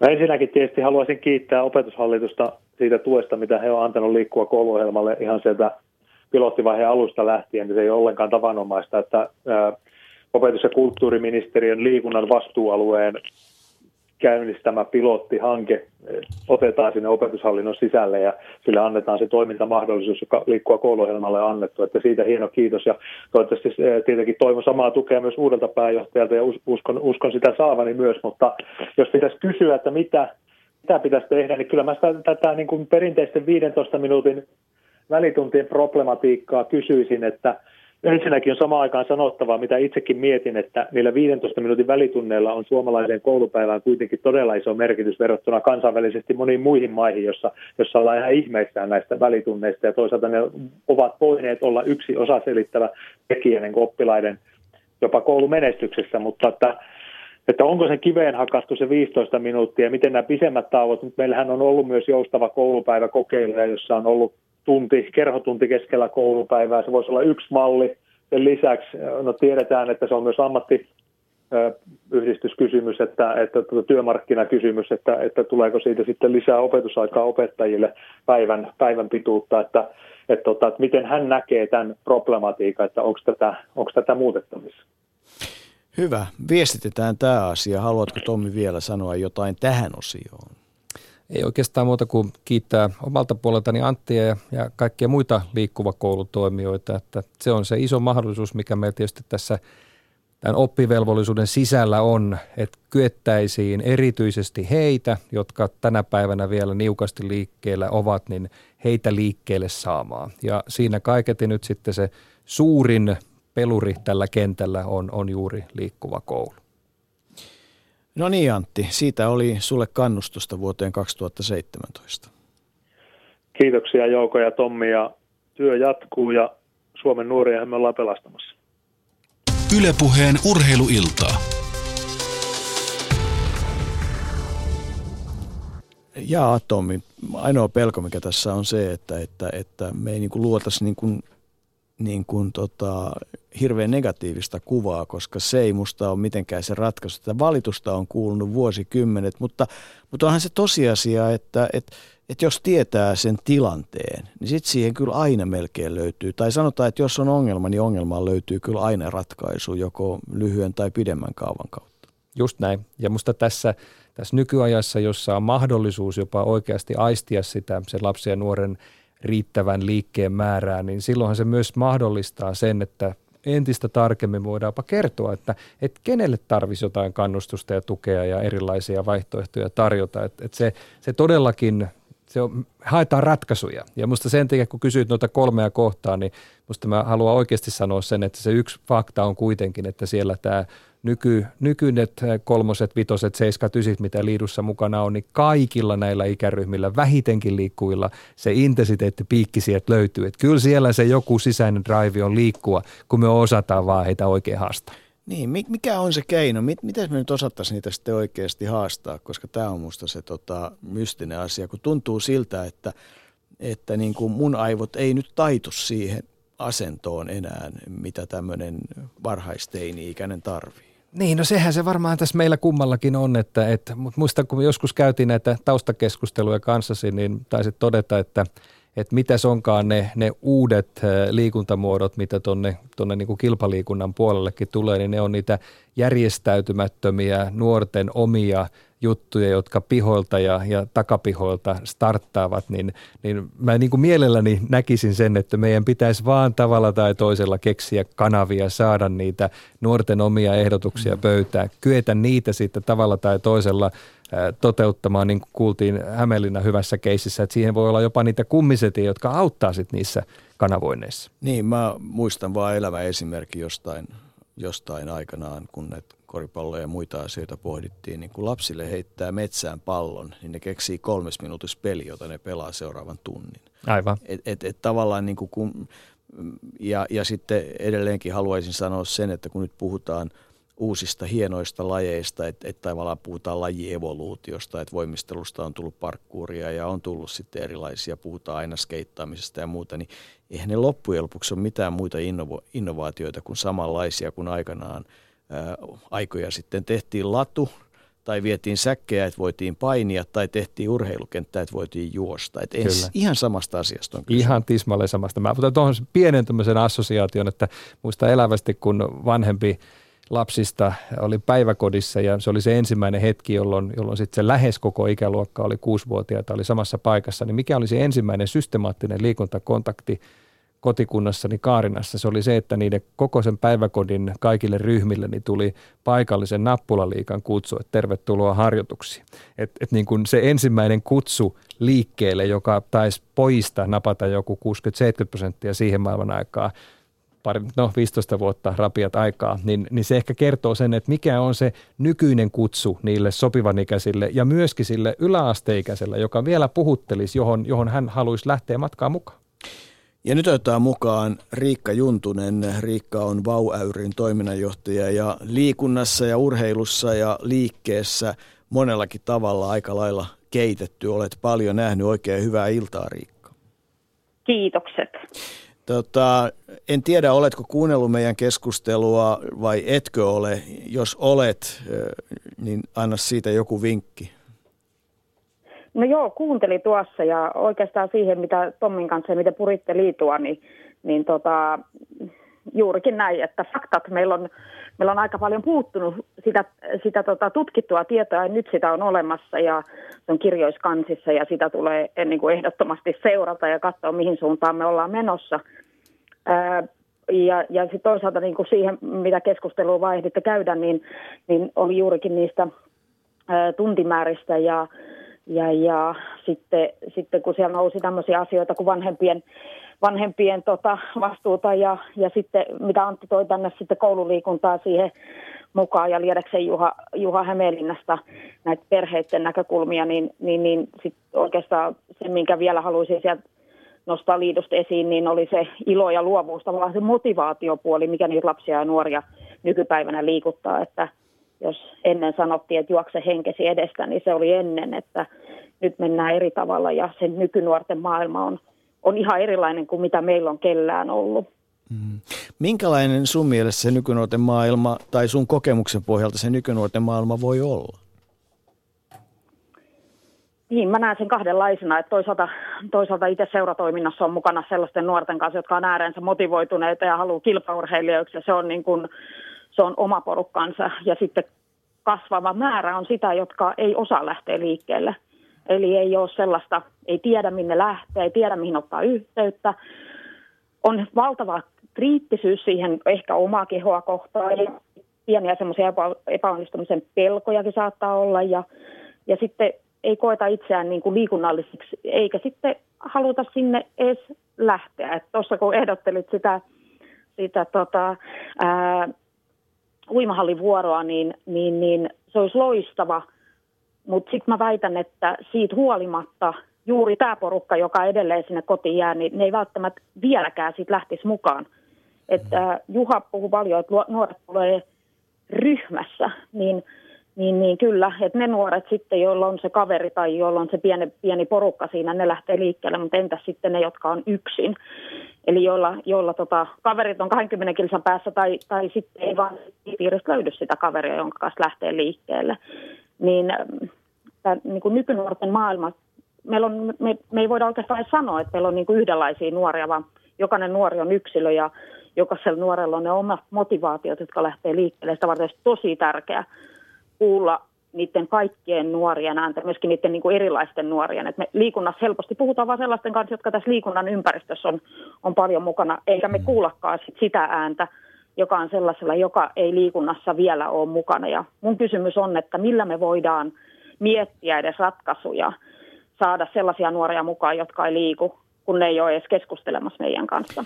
Niin tämä oli se iso kysymys, se kolmas kysymys tälle päivälle, jota mietittiin, on se, että mikä lapsia mm. kiinnostaa ja miten he, ennen kaikkea, miten heidän äänensä saataisiin paremmin kuuluviin, koska siis, siis mulle on ihan mahdottoman vaikea ymmärtää sitä, että lapset ei olisi niin, että, että jos nyt nämä faktat järkevästi kerrottuna, me tänä iltana ollaan kerrottu, ja jota nyt on kerrottu vaikka kuinka monta kertaa kerrotaan, niin mä oon niin mm. aivan vakuuttunut, että ne lapset, joihin se kohdistuu, ne ymmärtää sen. Siis, siis nyt on vaan kysymys sitten jostakin, että missä se tulee, että se ymmärryksen ja toimenpiteiden tekemisen yhdistelmä ei toimi.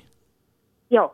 Ei, tähän semmoinen lyhkäinen esimerkki. Eli me, me, meillä on ollut myös semmoinen haave, että pitäisi saada tota, sellaiset lapset, joilla on vamma tai pitkäaikaissairaus, ja jotka ei ole vielä liikunnasta innostunut, ne pitäisi jollakin tapaa saada mukaan. Ja, ja, tota, ja löydettiin muutama, muutama eurooppalainen kumppani, joka johti sitten siihen, että, että viime vuonna starttasi semmoinen EU-hanke, josta suomalainen pilotti on nimeltänsä Valtti, sillä on ihan kauhea nimi siellä takana, eli vammaisliikunnan konsultti, Purevaa Valtista.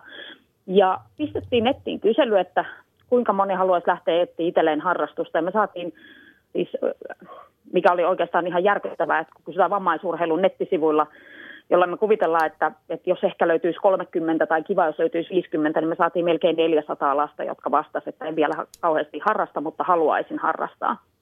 Okei. Okay. Eli se, että väitän, että, että ja kun tämä tulee pelkästään täältä marginaaliväestöstä, niin mä luulen, että jos tämä olisi kysytty kaikilta, niin niitä nuoria, jotka ei vielä harrasta, mutta jotka haluaisi harrastaa, niin niitä on aika paljon. Ja me luvattiin jokaiselle sitten, että jotka mukaan pääsee, että me etsitään semmoinen oma ohjaaja, tämmöinen valtti, joka vapaaehtoinen. Yleensä oli, siis suurin osa näistä on ollut nuoria sosiaaliterveys- ja liikunta-alan opiskelijoita, jotka on pystynyt tekemään tämän sitten osana omaa opintoaan. Ja, ja tota, lopputulos oli, että ympäri Suomen me löydettiin 2500 ohjaajaa, näitä valtteja, jotka sitten sen oman, oman tota, ohjattaman saivat. Eli meillä oli 250 tämmöistä valttiparia ympäri Suomen tämän vuoden aikana.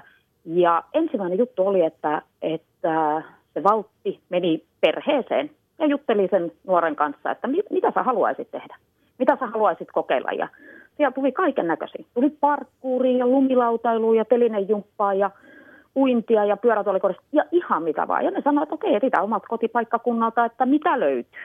Ja sitten lähdettiin kokeilemaan. Yleensä kokeiltiin kolmesta neljää eri lajia ja suurimmalle osalle tästä porukasta sieltä löytyi se oma semmoinen, että mä haluan mennä jatkossakin.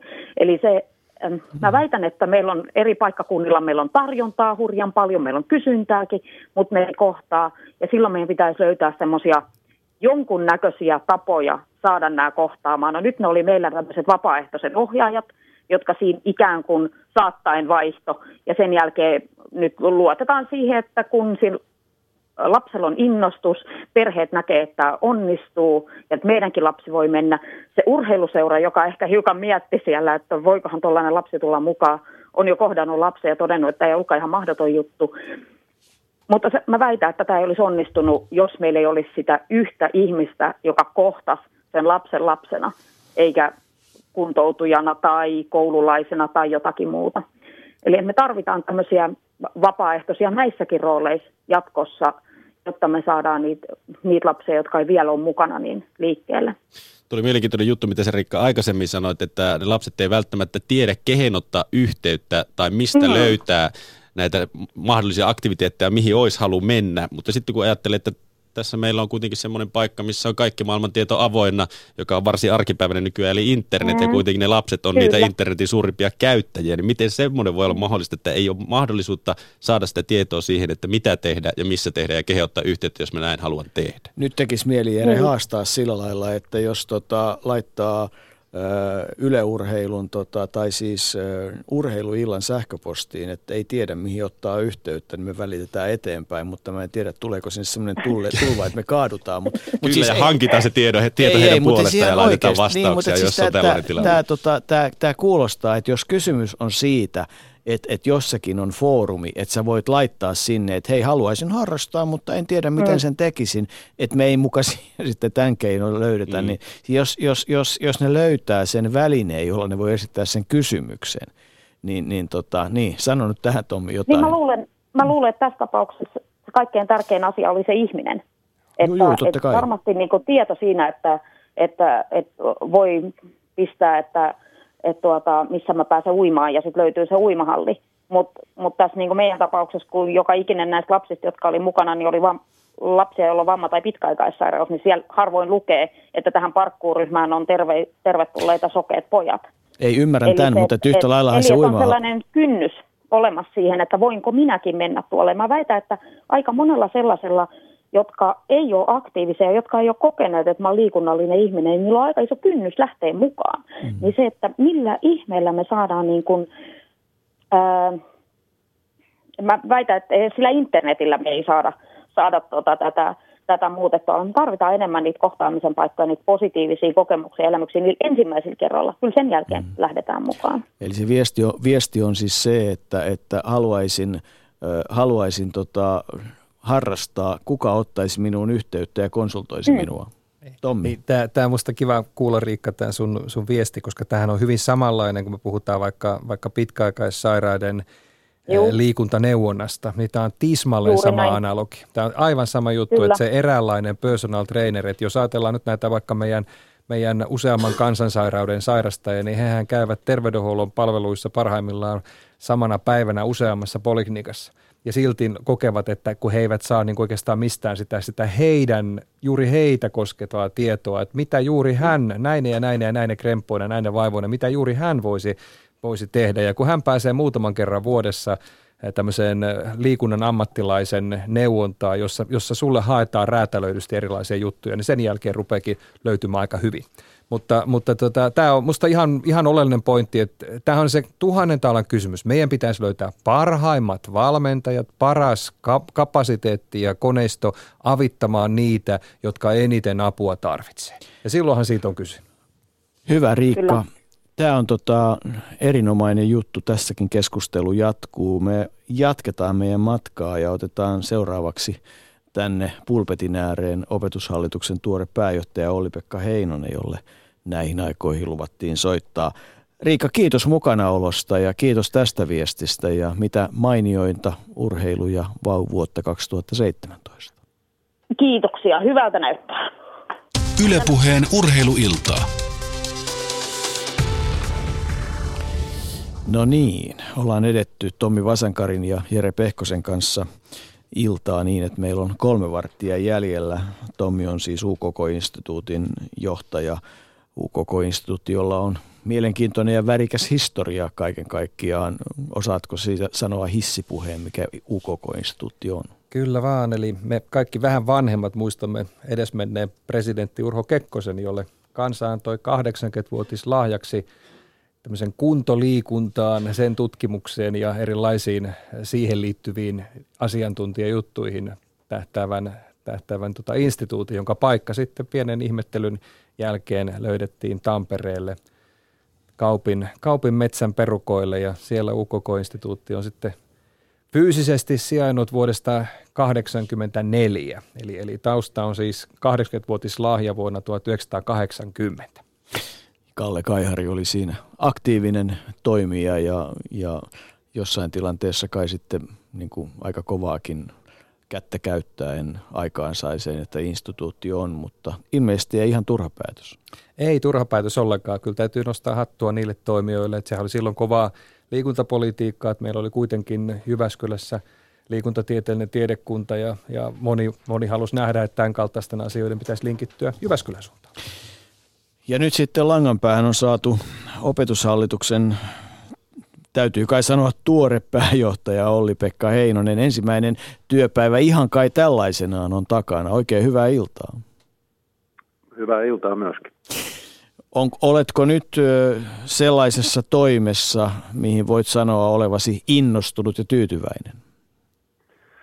No kyllä mä olen, että tota, tosi tosi innoissani tosiaan oikeastaan niin kuin siinä roolissa ensimmäiseen työpäivään aamulla menin ja, ja tota, opetushallituksen johtokunnan kanssa ensimmäinen kokous on tänään pidetty ja tota, ei mitään muuta kuin tästä vaan lähdetään täysillä tekemään vuotta eteenpäin. No varmasti yksi semmoinen hyvien PISA-tulostenkin kannalta tärkeä asia on se, että meidän lapset olisi fyysisesti ja psyykkisesti siinä kunnossa, että jaksaisivat oppia ammentaa. Me ollaan nyt puhuttu täällä tunti 15 minuuttia lasten fyysisestä aktiivisuudesta ja, ja nyt sitten yksi semmoinen mielenkiintoinen asia on, on kaiken kaikkiaan tämä koulupäivän rakenne ja kokonaiskoulupäivä ja, ja se, että saako siihen kajota. Saako meidän koulupäivään Oli-Pekka Heinonen kajota? Kyllä siihen saa kajota, että, että tietysti joku on, on sanonut, että, että meidän koulun vuosirytmi tulee osittain tästä niin kuin maatalousyhteiskunnasta pitkine kesälomineen ja sitten toisaalta tämmöisestä niin kuin tehdas, tehdas aikataulutuksesta näinen niin kuin 45-50 minuutin jaksoineen ja välitunteineen, että, että kyllä meidän on aina niin kuin kussakin ajassa syytä tarkastella sitä, että mikä on niin kuin toimiva malli. Ja, ja, ja uskon itse, että tavallaan se, että miten tämmöiseen niin kuin eheämpään koulupäivään päästäisiin, niin, niin se on kyllä se ihan oikea suunta. Olet siellä kaikissa edellisissä toimissasi ollut ja aika tarkastikin seurannut tätä fyysistäkin aktiivisuutta ja esimerkiksi liikkuvaa koulua ja koko sitä hanketta ja muuta. Näetkö, että, että tota, liikkuva koulu on siinä tehtävässään, mitä on tehnyt, ollut satsauksen arvoinen? Kyllä se ehdottomasti on, että, että minusta se iso oivallus on se oivallus siitä, että liikuntatunnit sen fyysisen jaksamisen hyvinvoinnin näkökulmasta on tärkeitä, mutta jos tarkastellaan pelkästään niin kuin liikuntatunteja, niin, niin se on liian kapea näkökulma. Et täytyy katsoa sitä, että miten se koko koulun toiminta tukee sitä lapsen liikunnallisen elämäntavan kehittymistä. Ja, kun katsotaan tosiaan esimerkiksi näitä, näitä uusimpia tuloksia, joita, joita nyt meillä hienosti on, on tutkimusten pohjalta uutta tietoa käytettävissä, niin kyllähän siellä näkyy se, että, että, että esimerkiksi hyvin ongelmallista niiden hyvin vähän liikkuvien osalta on esimerkiksi viikonloput. Ja silloin tulee se kysymys siitä, että jälleen, että miten koulu kykenisi niin kuin edesauttamaan sitä, että liikuntaa tapahtuu riittävä määrä, ei pelkästään niin kuin siellä koulussa ollessa, vaan myöskin sitten siinä elämässä muuten. Ja, ja siinä mielessä tämä niin kuin sisäinen motivaatio, sen synnyttäminen on niin kuin aivan ydinasia. Kyllä vaan jatkan tästä samasta aiheesta ja mietin jopa ehkä sen niin kuin suomalaisen yhteiskunnan näkövinkkelistä. Se kaikista kriittisin hetkihän on se, että jos sille, sille nuorelle, joka, joka nyt sitten yhdeksättä luokkaa käy ja koulua on, on päättämässä, jos hänelle jää se moodi päälle, mitä, mitä nyt sitten vaikka sen aika, aika fyysisesti köykäisen viikonlopun aikana on, on käynyt ja jos hän ei sitä omaa paikkaansa – maailmassa löydä, jos ei sitä koulutuspaikkaa tai työtä löydy, niin mitä sitten? Ja muistan, kun tätä liitotutkimusta julkaistiin, niin se sattui olemaan vaan ihan sit sama päivä, kun matkustin, matkustin Helsinkiin liitotuloksia tuloksia käymään omalta osaltani läpi, niin kuinka ollakaan, niin samana aamuna Ylen uutiset kertoi, että, että joku, muistaakseni SAK oli ehdottanut, että ei kun kymmenennellä luokalle kaikki, jotka ei, ei, ei niin kuin omaa paikkaansa opiskelujärjestelmästä löydä. Ja sanotaan näin, että siihen päivään juuri, juuri prepanneena ja valmistautuneena, että hitsi viekö, että mitäs me, miten, miten me voitaisiin näitä, näitä nuoria avittaa, niin tunnustan, että kyllä se siihen liitujulkistuspäivän aamun uutisiksi juuri säätytalolle matkaavana, niin se minusta kuulostaa hurja hyvältä ajatukselta, että mitäs jos niillä, ketkä eivät, eivät sitä opiskelupaikkaa heti löydä, niin jos, jos heillä se koulu jatkuisikin pidempään. Tunnustan, että tämä on varsin valla, vallaton ja villi ajatus tässä paikkaa, mutta uskallan se silti esittää. Tomi on tällä hetkellä ketterä, oli Pekka Heinonen. Kyllä niin pitää ollakin, että, että tota, se joukko nuoria ja, ja erityisesti kyllä nuoria poikia, jotka tällä hetkellä ei ole kiinni ei, ei opiskelussa, ei työelämässä, ei työharjoittelussa, niin, niin se nuorten määrä on, on ihan liian iso.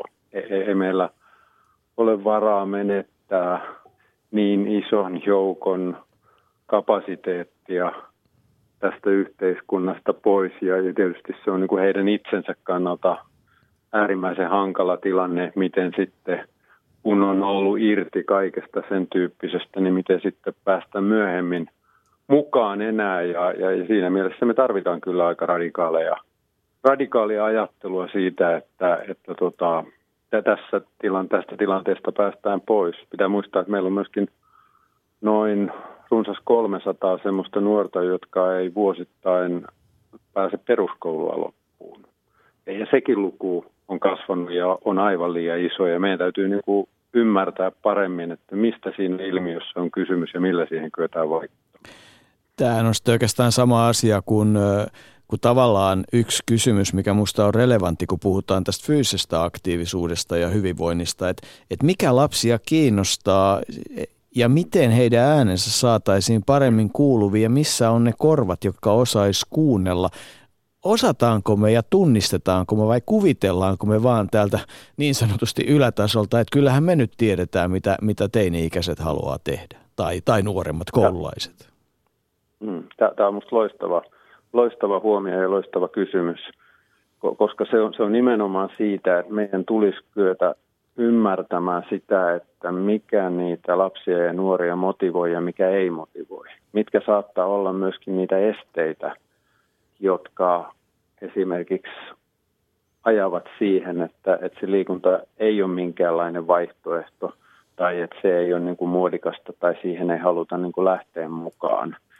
Ja, ja, ja tota, ei, ei me sitä tietoa saada mitenkään muuten kuin ymmärtämällä sitä lasten ja nuorten elämää ja kysymällä asioita heille ja tekemällä heidän kanssaan yhdessä asioita. Myöskin kokeilemalla, katsomalla, että millaiset ratkaisut esimerkiksi sen tyyppisten nuorten osalta, jotka tänä päivänä ei liiku, niin toisessa, toisenlaiset ratkaisut voisi toimia. Se on niin kuin ainoa kestävä tapa löytää niitä ratkaisuja, että, että tota, sillä tavalla mä oon aika nöyränä mennyt myöskin tuonne tonne Hakaniemeen opetushallituksen pääkonttoriin, että, että en mä usko, että meillä siellä on sitä oikeaa tietoa, vaan, vaan kyllä meidän täytyy hakea se niiden lasten ja nuorten elämän todellisuuden ymmärtämisestä ja sitten hyödyntää sitä tietoa, mitä me sitä kautta saadaan.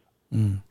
No sitten vielä tietysti se kokonaiskoulupäivä Mä myönnän, että on, on tietysti epäoikeudenmukaista ladata kauhean määrä asioita, kun joku aloittaa työnsä ensimmäisenä päivänä ja, ja tietysti sitä työtä, hyvää työtä hän on Suomessa tietysti tehty koko sadan vuoden ajan, ei kai siitä ole kysymys. Tai siitä, kun Eskon koulu kai joskus Hausjärvellä 1800-luvulla aloitti koulutoimintaa. No, mutta joka tapauksessa siis, että, että jos ajatellaan sitä koulupäivän rakennetta, niin, niin ensiksi se tuntuu tällä hetkellä kovin lyhyeltä – Toisekseen se tuntuu, että se aika alkaa ihmeelliseen aikaan ja kolmannes se, että se ei niin kuin, että jotenkin sellainen malli, jossa, jossa tuntuisi, että aamupäivällä opiskeltaisiin ja olisi muutama vähän lyhyempi tauko, sitten, sitten pidettäisiin ruokatuntia, siirryttäisiin vaikka toiselle koululle syömään, saataisiin vähän liikettä ja sitten jatkettaisiin iltapäivää erityyppisten aineiden parissa niin, että rakennettaisiin semmoinen toiminta siellä koulussa, sanotaan nyt tyyliin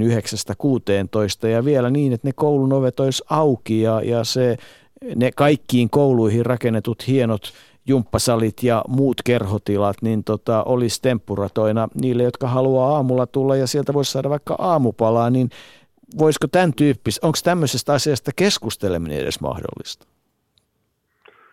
Kyllä se mun mielestä on, että, että se on ehkä se keskustelu nyt vähän laantunut, että se oli silloin ihan 2000-luvun alkupuolella. Silloin puhuttiin itse asiassa siitä aamupäivä-iltapäivätoiminnasta noiden, noiden ensimmäisten luokkien osalta ja siinä suhteessa niin kuin tehtiinkin lainsäädäntömuutoksia. Ja silloin käytiin muutenkin tämmöisestä niin kuin eheämmästä koulupäivästä keskustelua. Ja, ja nyt varmaan olisi hyvä aika niin kuin nostaa se keskustelu jälleen esiin.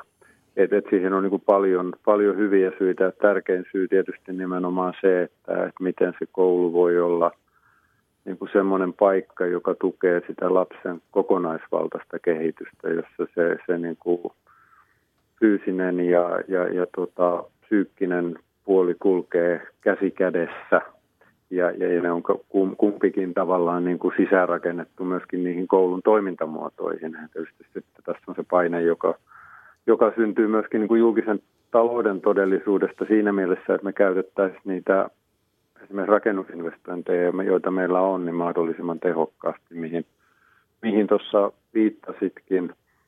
Ja, ja, ja tietysti sitten yksi kysymys on se, että, että mi, mihin suuntaan myöskin totta kai niin kuin opettajien palkkausjärjestelmä kehittyy, että, että siellä on nyt kokeiluja lähdössä liikkeelle ammatillisella puolella kokonaispalkkauksen osalta, että voitaisiko niin kuin sillä puolella päästä eteenpäin niin, että myöskin se tukisi, se palkkausjärjestelmä tukisi sitä, että tämän tyyppinen ajattelutapa niin kuin mahdollistuisi paremmin, niin, niin kyllä näen, että sitä keskustelua kannattaa taas virittää. Joo, tälle täysin epä, epäpedagogisena lääkärinä voisi sanoa näin, että, että musta kuulostaisi äärettömän hienolta ja houkuttavalta vaihtoehto, jossa, jossa niitä vähiten liikkuvia, vähiten liikunnallisia, eniten paikallaan olevia nuoria, jos, jos he siihen itse niin kuin haluaisivat ja motivoituisivat, niin heitä, vaikka tuossa Riikka Juntusen kertomassa esimerkissä, niin heitä se kannustus, mikä menee mun silmissäni vähän ehkä nyt niin kuin pappa-ajattelussa niin tähän liikuntaneuvonnan, liikuntaan kannustamisen, vähän tämmöisen personal trainer-tyyppiseen toimintaan, niin jos se koulu voisi olla se paikka, jos se voisi olla se, se ympäristö, jossa sitä heille, heidän kanssa tehtäisiin, sehän olisi vanhempien kannalta äärettömän turvallinen ja, ja hyvä olosuhde. Tunnistan, että siellä on nämä kuka sinne tulee ja kenen, kenen työtunteja se on, mutta, mutta kaiken kaikkiaan, kun siellä olisi jo se, se atmosfääri, siellä olisi ne tilat, siellä olisi jo se, se pedagoginen maailman paikalla, siellä olisi se tuki, niin melkeinpä sinne sitä sitten koittaisi sitä, sitä kannustuselementtiäkin todella rakentaa. Ja siellä todennäköisesti myöskin se lasten ja nuorten ääni olisi, olisi jollakin lailla haettavissa. Hmm. Niin, kyllä mä jotenkin koen, että se, se iso kysymys on se, että, että että se ääni varmasti on ja mä edelleenkin toistan nyt varmaan neljännen kerran tänä iltana. Mä jotenkin haluan uskoa, että et, et, et niin kuin kaikki nämä nuoret on sen verran fiksuja, että, että jos niille niin kuin nämä faktat, mitä nyt vaikka liitututkimuksista nuorten kielellä kerrotaan, niin ei kukaan niistä ole niin hölmö, että kiistäisi sen ikään kuin ilmastonmuutosta ei olisi. E, en mä usko siihen. Olli-Pekka Heinonen.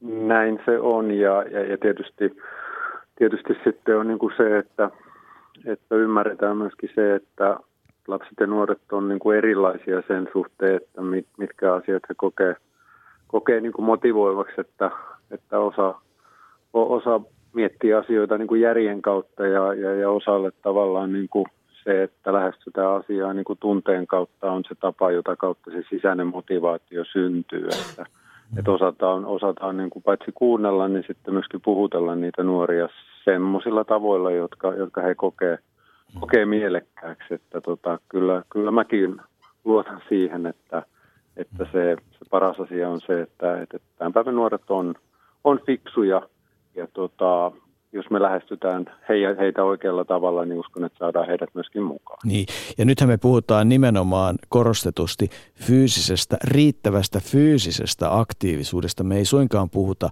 urheilusta tai tai huipulle pyrkimisestä tai liikunnasta. Me puhutaan siitä, että, että sitä fyysistä aktiivisuutta olisi riittävästi, mutta Jere ja verkko. Joo, Twitterissä, jossa edelleenkin voi laittaa omia viestejä tulemaan, niitä on tullutkin, otetaan myöhemmin niitä vähän enemmissä määrin, mutta tähän liittyen Markus Autero on laittanut hashtagillä urheiluilta kommentti, että mobiilit ja ruudut oikeasti maks yhden tunnin käyttöön, niin alkaa lapsi pienen tuskailun jälkeen keksimään nopeasti fyysistäkin puuhaa. Ja tuossa tulee mieleen, tässä nyt ei sanota, että tämä nyt pitää sille lailla kieltää tai sanoa suorat ehdot, mutta onko tämä nyt sitä tavalla motivoivaa tapaa tehdä niille lapsille selkeäksi, että aletaan kieltämään asioita että et, mobiililaitteita saa käyttää vain tunnin ja sitten saat keksiä mitä haluaa.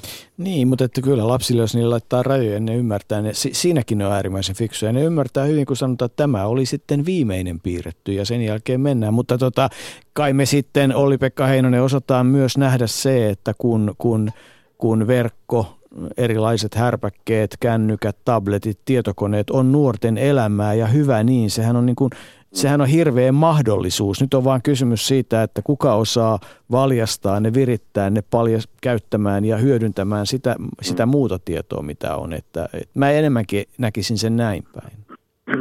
No se on nimenomaan niin, että, että tavallaan valjastetaan se uusi digitaalinen teknologia hyötykäyttöön, että ei myöskään niin kuin, toisaalta ei antauduta sen edessä, että se on niin kuin puhdasta sitä viihde, viihdemaailmaa, mihin annetaan nuorten uppoutua niin kuin kellon ympäri, vaan että, että tehdään ne rajat selkeiksi, että minkä verran tarvitaan unta, minkä verran tarvitaan fyysistä liikuntaa sen oman hyvinvoinnin ja oman elämänhallinnan kannalta. Mutta sitten toisaalta pyritään hyödyntämään myöskin niitä välineitä siihen motivaat- motivaation synnyttämiseen ja, ja, ja väitän, että siellä on kyllä löytyy ihan hyviä keinoja myöskin niin kuin fyysisen liikunnan synnyttämiseen, että ei se digitaalisuus tarkoita pelkästään sitä, että ollaan niin kuin paikallaan enää ruudussakin.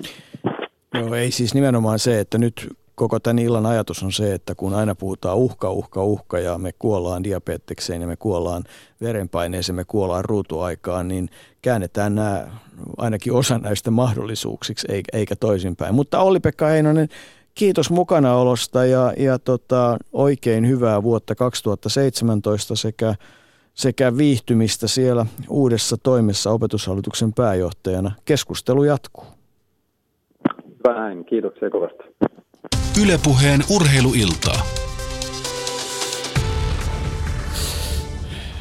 No ainakin tässä vaiheessa tuntuu, että, että, tota, että jos nyt hyviä ajatuksia löytyy, niin opetushallituksessa, joska siellä on tähänkin saakka ollut korvat, jotka on kuullut, siitä kai ei ole kysymys, niin on myös jatkossa korvat, jotka kuuntelee, mitä mieltä Tommi joutuu. Ilman muuta oli minusta oikein, oikein kiva kuulla – uuden pääjohtajan ajatuksia, miten, miten hyvin tavallaan tämä niin kuin nuorten oman elämän ymmärtäminen tuli, tuli niin kuin julki. Et itse aina pelkään siihen, että ei sortuisi siihen, siihen nyt minä ratkaisen nämä asiat näiden nuorten mm. puolesta syndroomaa, mikä tulee niin äärettömän helposti, kun muistaa vanhaa menneisyyttä, joka ei enää koskaan palaa, joka ei ole enää se, se, se tapa ajatella – niin, ainakaan kaikilta osin. Ainakaan kaikilta osin, juuri mm. näin. Mutta toisaalta, niin kuin tuossa jossain vaiheessa puhuttiin, niin ei se logiikka sinänsä ole muuttunut mm. mihinkään. Et, et, että, että sitä ihannoidaan, että nuoret aikanaan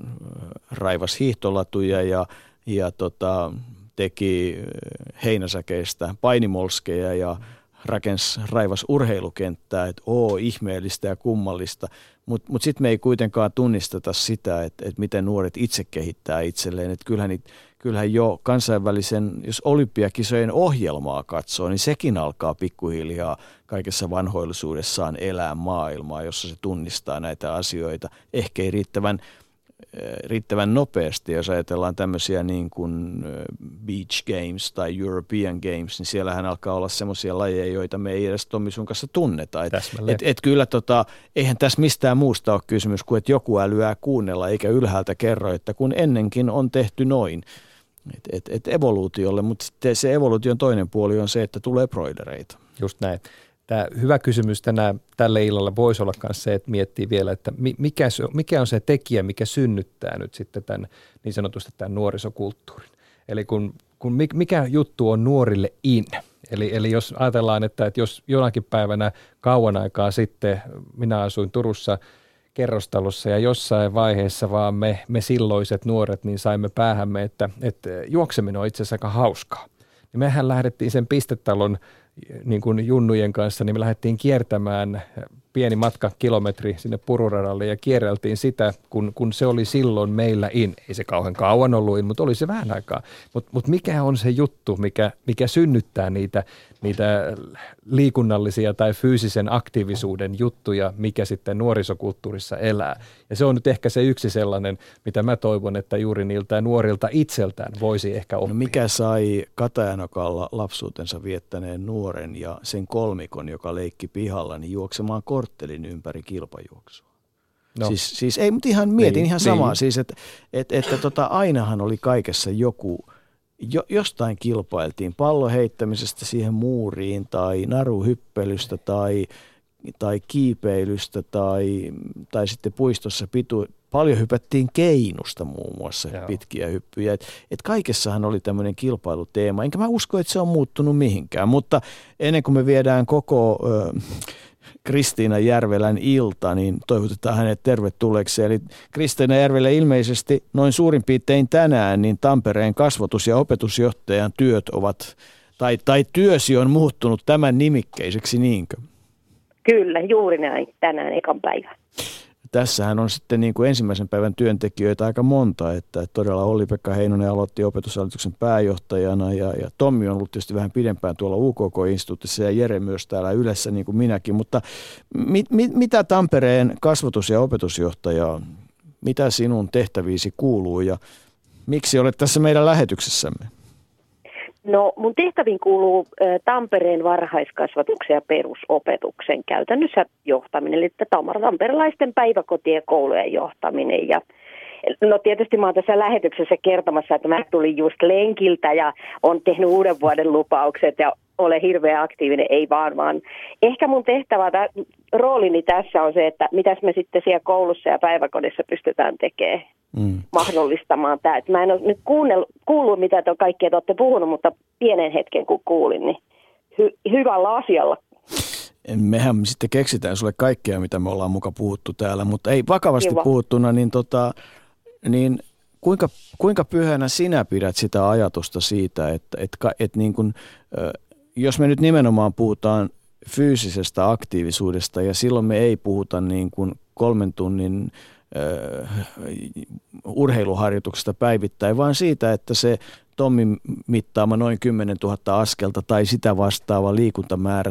tulisi tasaisesti ympäri päivää niin, että keho ja mieli olisi siinä kunnossa, että voidaan toivoa oppimistuloksia. Et siis se on niin se meidän tavoite. Me, me ei olla muusta puhumassa, niin onko tämä koulupäivä kuinka kiveen hakattu? Eli, eli kuinka paljon meillä on uskallusta tarvittaessa muokata sitä? Onko meillä mahdollisuutta – pistää kilometrin päässä olevan koulun oppilaat syömäänkin toisen kilometrin päässä olevassa koulussa vähän vaihteluruokaa, että tulisi tota, siinä se kahden kilometrin jumppapäivällä ja niin edelleen, ja, ja sillä me saataisiin nämä täynteen. Saatko kiinni, mitä yritän sanoa? Saan oikein hyvin kiinni, ja mun mielestä siis se on ennen kaikkea rohkeudesta ja rakenteista se, että mitä me mahdollistetaan, että, että tota, meidän pitäisi uskaltaa vähän enemmän räjäyttää, että kouluhan perinteisesti on vähän semmoinen e, linnake, jossa, että kun aina on menty kahdeksaan kouluun ja se koulupäivä, että se on 45 minuuttia ja 15 minuuttia taukoa ja se on, se on vähän semmoinen jähmeähkö, mutta mun mielestä me ollaan aika hyvin, silloin kun me ollaan onnistuttu, kun mehän ollaan liikkuva koulu, vuoden liikkuva koulu oli Tampereella 2015 ja me ollaan tehty tosi paljon hommia sen eteen, niin mun mielestä ne, mitkä me ollaan onnistuttu, niin ne on onnistuttu silloin, kun me on lähdetty kokeilemaan. Ja nimenomaan, just niin kuin tuossa aikaisemmin sanoitte, oppilaat on itse, niin ne on kaikista parhaat ollut, anna tila, anna mahdollisuus. Kyllä ne keksii, että vähän jos me tädit ruvetaan keksiin, niin ne on aina vähän niin kuin out of date, että se on vähän niin kuin Facebook tai Instagrami, että jengi lähtee pois sieltä, vanhukset tulee paikalle, kun ne keksii se. Okei. Okay. Minna Karjalen Twitterissä on aika lailla samoilla linjoilla kirjoittaa, että monipuolinen toimintaympäristö ja sen saavuttamisen helppous mahdollistavat liikunnallisuuden tuomisen joustavasti myös koulupäivään.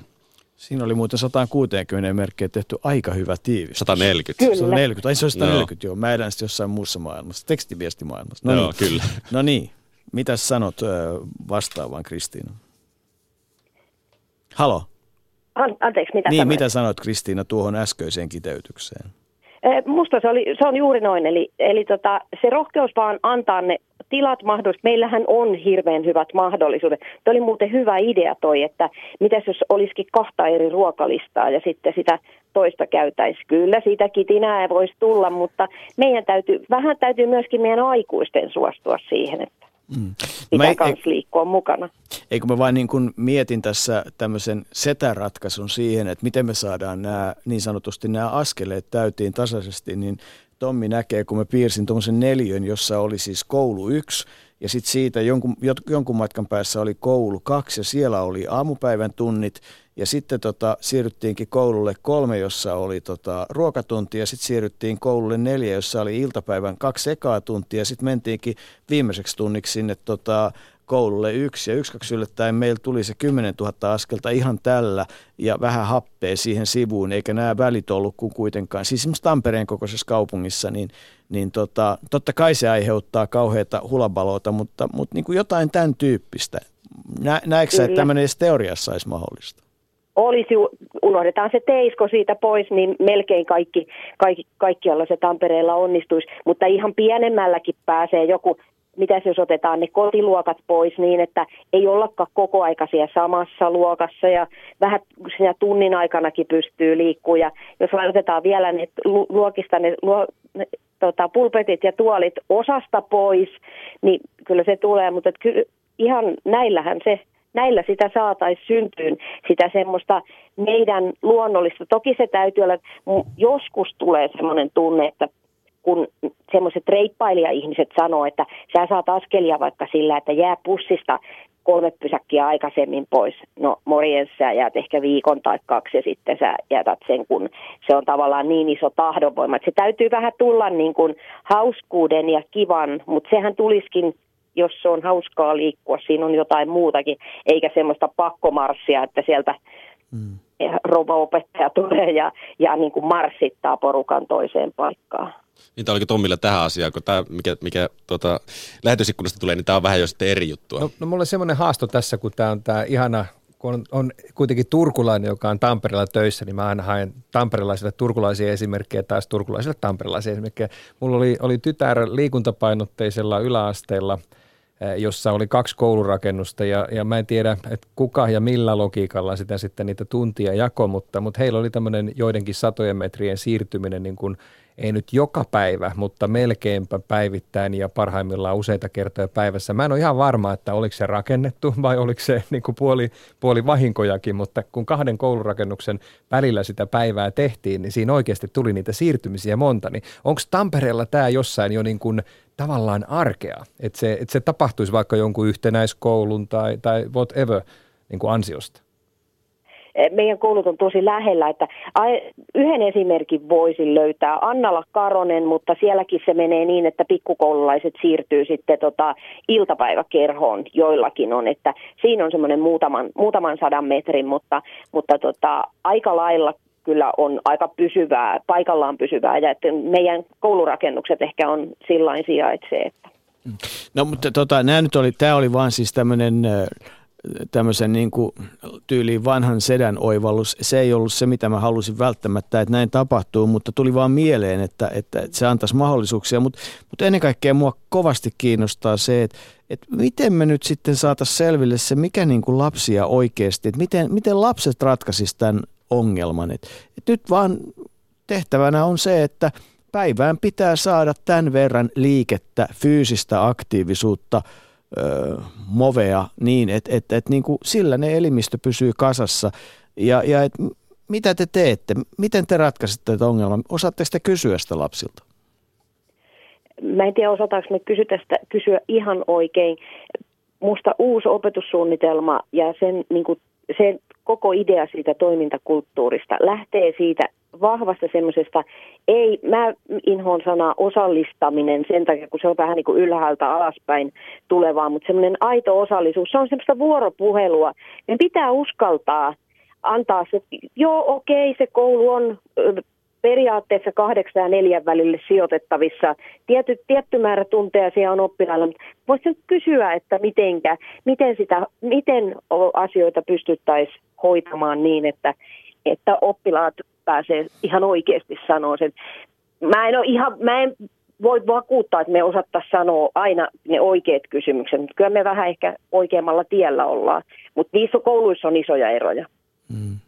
Jere, mennään vaan mitä siellä on. Joo, mä otan tuosta lähetysikkunasta. Tai oikeastaan tämä kissa nostetaan pöydälle sekä Twitterissä että keskustelu tai lähetysikkunassa. Mm, miten saamme aikaiseksi asennemuutoksen myös koulun henkilökunnassa? Eniten pelätään työtehtävien lisääntymistä ja työajan pidentymistä. Vanhoista käytännöistä pidetään kynsinhampaan kiinni. Koulupäivän muuttaminen aktiivisemmaksi jää valitettavan usein yhden tai muutaman henkilön projektiksi. Tämä siis lähetysikkunasta ja Twitterissä on kirjoitettu myöskin, että suuri haaste on saada koko kouluyhteisö innostumaan koulupäivän kehittämisestä aktiivisemmaksi. Oppilaat kyllä saadaan tuohon asiaan mukaan. Sehän on aika, aika mielenkiintoinen, jos oppilaat oikeasti saadaan ja me, me, me niin kuin aikuiset torpataan se. Voiko se näin olla vai mitä, mitä sanot siihen Kristiina? No en mä sitä kokonaan kieltääkään voi, että eh, kyllä aina me sanotaan, että se OVT ja se opettajan työaika on semmoinen, mikä rajoittaa ja eh, ehkä ajatella vähän enemmän sitä, kyllä meidän meillä on aika ajatella opettajuutta ja sitä koko oppimisen, sitä kouluelämää semmoisena kokonaisvaltaisena työnä. Et, et niin kun, kyllähän se oikeasti on niin, että se opettajan tunti ei ole se oppi, oppitunti. Opettaja ei opeta enää. Ja semmoinen niin kuin, must, mä hiukan niin vierastan semmoista keskustelua, että, että meillä opettajilla ei ole, meillä ei ole aikaa opettaa. Eduskunnan kyselytunnillakin voikittiin sitä, että kun opettajalla ei ole aikaa opettaa, niin kun se oppiminen on tärkeintä, että sillä op, siinä on monta muutakin asiaa siinä koulussa, kuin vain se 45 minuuttia opettaa. Ja kyllä, kyllä siinä on, niin kuin, se on semmoinen asenne, mutta väkisihän sitä ei saa. Ei sitä voi sanoa, että Järvelä Ristiina sanoo, että nyt kaikkien on pakko olla liikunnallisia tai nyt kaikkien on pakko osallistua, niin siitä ei niin kuin, eihän siitä tuu mitään. Kyllä se, se tavallaan se syntyy tämmöisestä yhteiskunnallisesta paineesta ja esimerkillä ja pienillä kokeilulla, kun me ollaan aloitettu liikkuva koulu 2012, niin 2015 meillä niin kuin näkyy semmoista asennemuutosta mun mielestä jonkin verran. Et se on aika pitkä tie, mutta pienillä niin. askelilla. Niin, tässä mä sanoin ja sanottiin tässä lähetyksen alussa Tommin kanssa, minä ainakin ja Tommi oli tismalleen samaa mieltä, että me ei missään nimessä haluta tänään voivotella. Me halutaan vaan nostaa asia esille, halutaan korostaa, että me puhutaan fyysisestä aktiivisuudesta, halutaan nähdä, että meillä on hyvä infra, meillä on paljon osaamista ja nyt kun meillä on sitten olemassa myös tietoa, että ei itketä, vaan, vaan ryhdytään toimenpiteisiin. No nyt tuli mieleen, että okei, opettajat, en kovin montaa, ei niin kovin fiksua en ole tavannut. Eli toisin sanoen valtaosa opettajista, jotka olen tapannut, ylivoimainen suuri osa on ollut äärimmäisen mukavia ja fiksuja ja edelleenkin. Tota, mutta et, et jos opettajille annetaan tämä sama tehtävä, että hei, de facto meidän pitää saada akti- fyysistä aktiivisuutta aikaan noin 10 000 askeleen verran jokaiseen päivään. Miten te ratkaisette tämän ongelman, miten oppilaat ratkaisevat tämän ongelman, niin olisin mä kauhean ihmeissäni kum, kummastuisin, jos tota, ne vastaukset Tommi olisi kovin erilaisia. Mitä näin, sä sanot? Näin juuri. Kyllä mm. mä uskon, että jos, jos tämä on, niin jos tämä nähdään oleellisena tehtävänä sen lapsen ja nuoren kehityksen varmistamisessa, niin silloinhan se, silloinhan se tapahtuu. Tämä on mm. vähän sama juttu, että, että me ollaan niin nyt murrettu tavallaan se pato, että me ruvetaan puhumaan terveydenhuollossa oikeasti kaikkien sairauksien hoitojen ja lääkitysten ja kuntoutusten rinnalla ensimmäisen kerran niin kuin liikunnasta kriittisenä, ihan keskeisenä hoitotapahtumana sen yksilön hyvinvoinnin ja yhteiskunnan näkövinkkelistä hoidon tuloksellisuuden ja, ja vähän taloudenkin näkökulmasta. Et miksi ihmeessä se ei voisi tapahtua myös koulussa? Miksi se ei Kristiina Järvellä voisi tapahtua koulussa? Kyllä se tapahtuu koulussa ja tota, mä oon ihan samaa mieltä, että siis e, keskusteluhan aina menee sen kautta, että miksei sitä, miksei. Meillä on ihan mielettömän hienoja juttuja, mitä, mitä tehdään. Eihän ne tietysti näy, jos me, me saadaan jotkut tutkimustulokset ja, ja ö, liikkumisen analyysit ja, ja tota, nehän on aina, niin kuin, se on pitkittäistutkimusta, jossa sitten niin kuin, meidän on hyvä aina pysähtyä, että no mitäs tehdään. Ja kun tämä on, tämä on yksi tärkeimpiä asioita. Musta siihen on tullut semmoinen hyvä juttu, että nyt on tutkimuksia, jotka osoittaa, että se, ne oppimistulokset, ne paranee. Niin se on se tavallaan, se on se naru, mistä, mistä kasvattajaa ja pedagogia helpoiten, helposti on vedettävissä, että si, sitähän se haluaa yli kaiken että ne lapset ja nuoret oppii. Ja tämähän on niin kuin tavallaan, se tulee siinä, että ei, ei, ei mennä siihen semmoiseen mustavalkoajatteluun, että ei yhtään kilpaurheilua, kauheasti kilpaurheilua ja sitten rangataan kuka saa kenttävuoroja, kuka ei. Hmm pahus viekö, jos joku älyy kertoa tuonne Singaporeen tai muualle, että fyysinen aktiivisuus ja, ja tota, opiskelu yhdessä, niin emme ikinä pärjätä niille. Mutta, mutta, mutta siis tämä on, tää on niinku ihan, tämähän nyt on ihan, tämähän on kerrottu, että, että se on, niillä on niin, se kai on täysin kiistaton fakta, että, että, että niin kuin hyvällä fyysisellä ja henkisellä kunnolla ja oppimistuloksilla on niin kuin, yhteys keskenään. Mutta tota, sano, niin Jere, no, Haa, vielä, keskustelu käy. Y- joo, joo, täällä on ihan hy- hyviä ehdotuksiakin. Minnalta tulee taas yksi, yksi ehdotus, johon varmasti on sekä Tommilla että Kristiinallakin mielipide. Minna sanoi, että kolmas sektori vaan rohkeasti kouluun mukaan liikunnallistamisen tehostamiseksi. Yhteistyössä on voimaa ja vastuu on yhteinen. Niin, mä heittäisin pallon ensin Kristiinalle. Mitä sanot Kristiina, vieläkö, vieläkö sinne uskaltaa mennä ainakaan koulupäivän sisälle ne muut toimijat, jotka eivät ole sen, sen koulun perusopetuksen niin kuin työyhteisön jäseniä. Muistan joskus kauan aikaa sitten OAJin puheenjohtajan, edellisen puheenjohtajan kanssa tästä asiasta niin kuin karvan verran kättä vääntäneeni yhdellä joukolla, mutta silloin me saimme kyllä aika vahvan tyrmäyksen. Meillä on tota, tällä hetkellä, nyt mä en muista ihan tarkkaa lukua, mutta, mutta mennään kymmeniä tota, kolmannen sektorin pieniä yksityisiä palveluntuottajia, jotka tuottaa meille tällä hetkellä jo harrastavan iltapäivän toimintoja. Sehän on vaan, ja myöskin e, tota, erilaisia liikkumisen semmoisia kokonaisuuksia. Me tehdään palvelujen ostoja just paljon sen takia, että sinne tulee vähän erityyppistä toimintaa. Mutta siinä pitää erottaa, että sehän ei tietenkään heitu opettamaan niin opettajien sijaan. Tässä tulee se ammattiyhdistys. Tämä on, tämä on hienovarainen asia, missä otetaan se, että heillä on osaamista, voi olla vaikka valmennus ja hirvittävän hyvää nuorisotyöosaamista monella seuratoimijalla. Ja meillä on semmoisia, että on aamupäivätoimintoja vaikka koululle järjestetty, joihin voi vapaaehtoisesti tulla. Esimerkiksi Peltolammin koululla oli todella hyvät, hyvät aamutoiminnat, että tätä niin kuin vaan edelleen jalostaa ja ehkä vielä tuoda siis sillä että ei vaan näin, että on yhdessä, vaan että sitten saadaan sitä järjestelmää niin, että nämä tulisi kaikki niin kuin näkyväksi ja kaikille mahdolliseksi. Vau ryn toiminnanjohtaja Riikka Juntunen tuossa jokin aika sitten kertoi, että heidän kokeilustaan, jossa siis lapset, joilla on erityistarpeita ja, ja vammaiset, niin tota, he laitto oman kampanjan, jossa ideana oli se, että kuinka moni haluaisi tota, harrastaa ja, ja mitä sieltä niin tuli vastaan, niin sitten vastausmäärä oli aika huima, siis satoja. Ja, ja, tota, ja, ja idea oli se, että löydetään niin kuin, löydettiin vapaaehtoisohjaaja, eli tämmöinen tavallaan se lähti vähän niin kuin personal trainer tavalle. Siis ö, näetkö Kristiina, että, että sille joukolle, joka on kaikkein passiivista, pystyisi löytämään tämän tyyppistä tukea koulumaailman kautta, että, että niin kuin tavallaan löydettäisiin yhdessä niitä sulle sopivia mahdollisuuksia, kuultaisiin sitä kautta henkilökohtaisesti sitä ääntä? On siis ehdottomasti mahdollista. Ainoa, mitä pitää musta siinä, että niin kuin, eh, saada houkuteltua, että, että niin kuin, sillä ta- semmoisella positiivisella tavalla, ettei se ole, että hei, sin, hei sinä ö, alimpaan viidennekseen kuuluva, kun et liiku muutenkaan, niin tässä sinulle tällainen oma, oma tukihenkilö. Että tavallaan, tiedätkö mitä tarkoitan, että, että niin kuin ihminen, ettei me lokeroida sillä, että no kun sä et, sua ei nyt kiinnostanut. Se porukkaa kiinnostaa niin kuin sellaiset hauskat asiat ja eri asiat ja se ei, ei ole olemassa semmoista, niin kuin, että yksi nuoriso tai yhdet koululaiset ja niillä olisi kaikilla sama, sama kiinnostuksen Ismalle. kohde saati, että mene sitten tiedettäisiin, niin sitä kautta kyllä niin kuin semmoisen sen, e, yhteisöllisyyden kautta myös syntyy, että löytyy niitä e, itselle, niin kuin, että se, jos omasta kaveripiiristä ei löydy välttämättä ihan sitä samalla lailla samasta kiinnostuneita, niin löytyisi ainakin siitä omasta koulu, kouluyhteisöstä ja näitä kun luotaisiin näitä kohtaamisen mahdollisuuksia sinne koulupäivän sisällekin.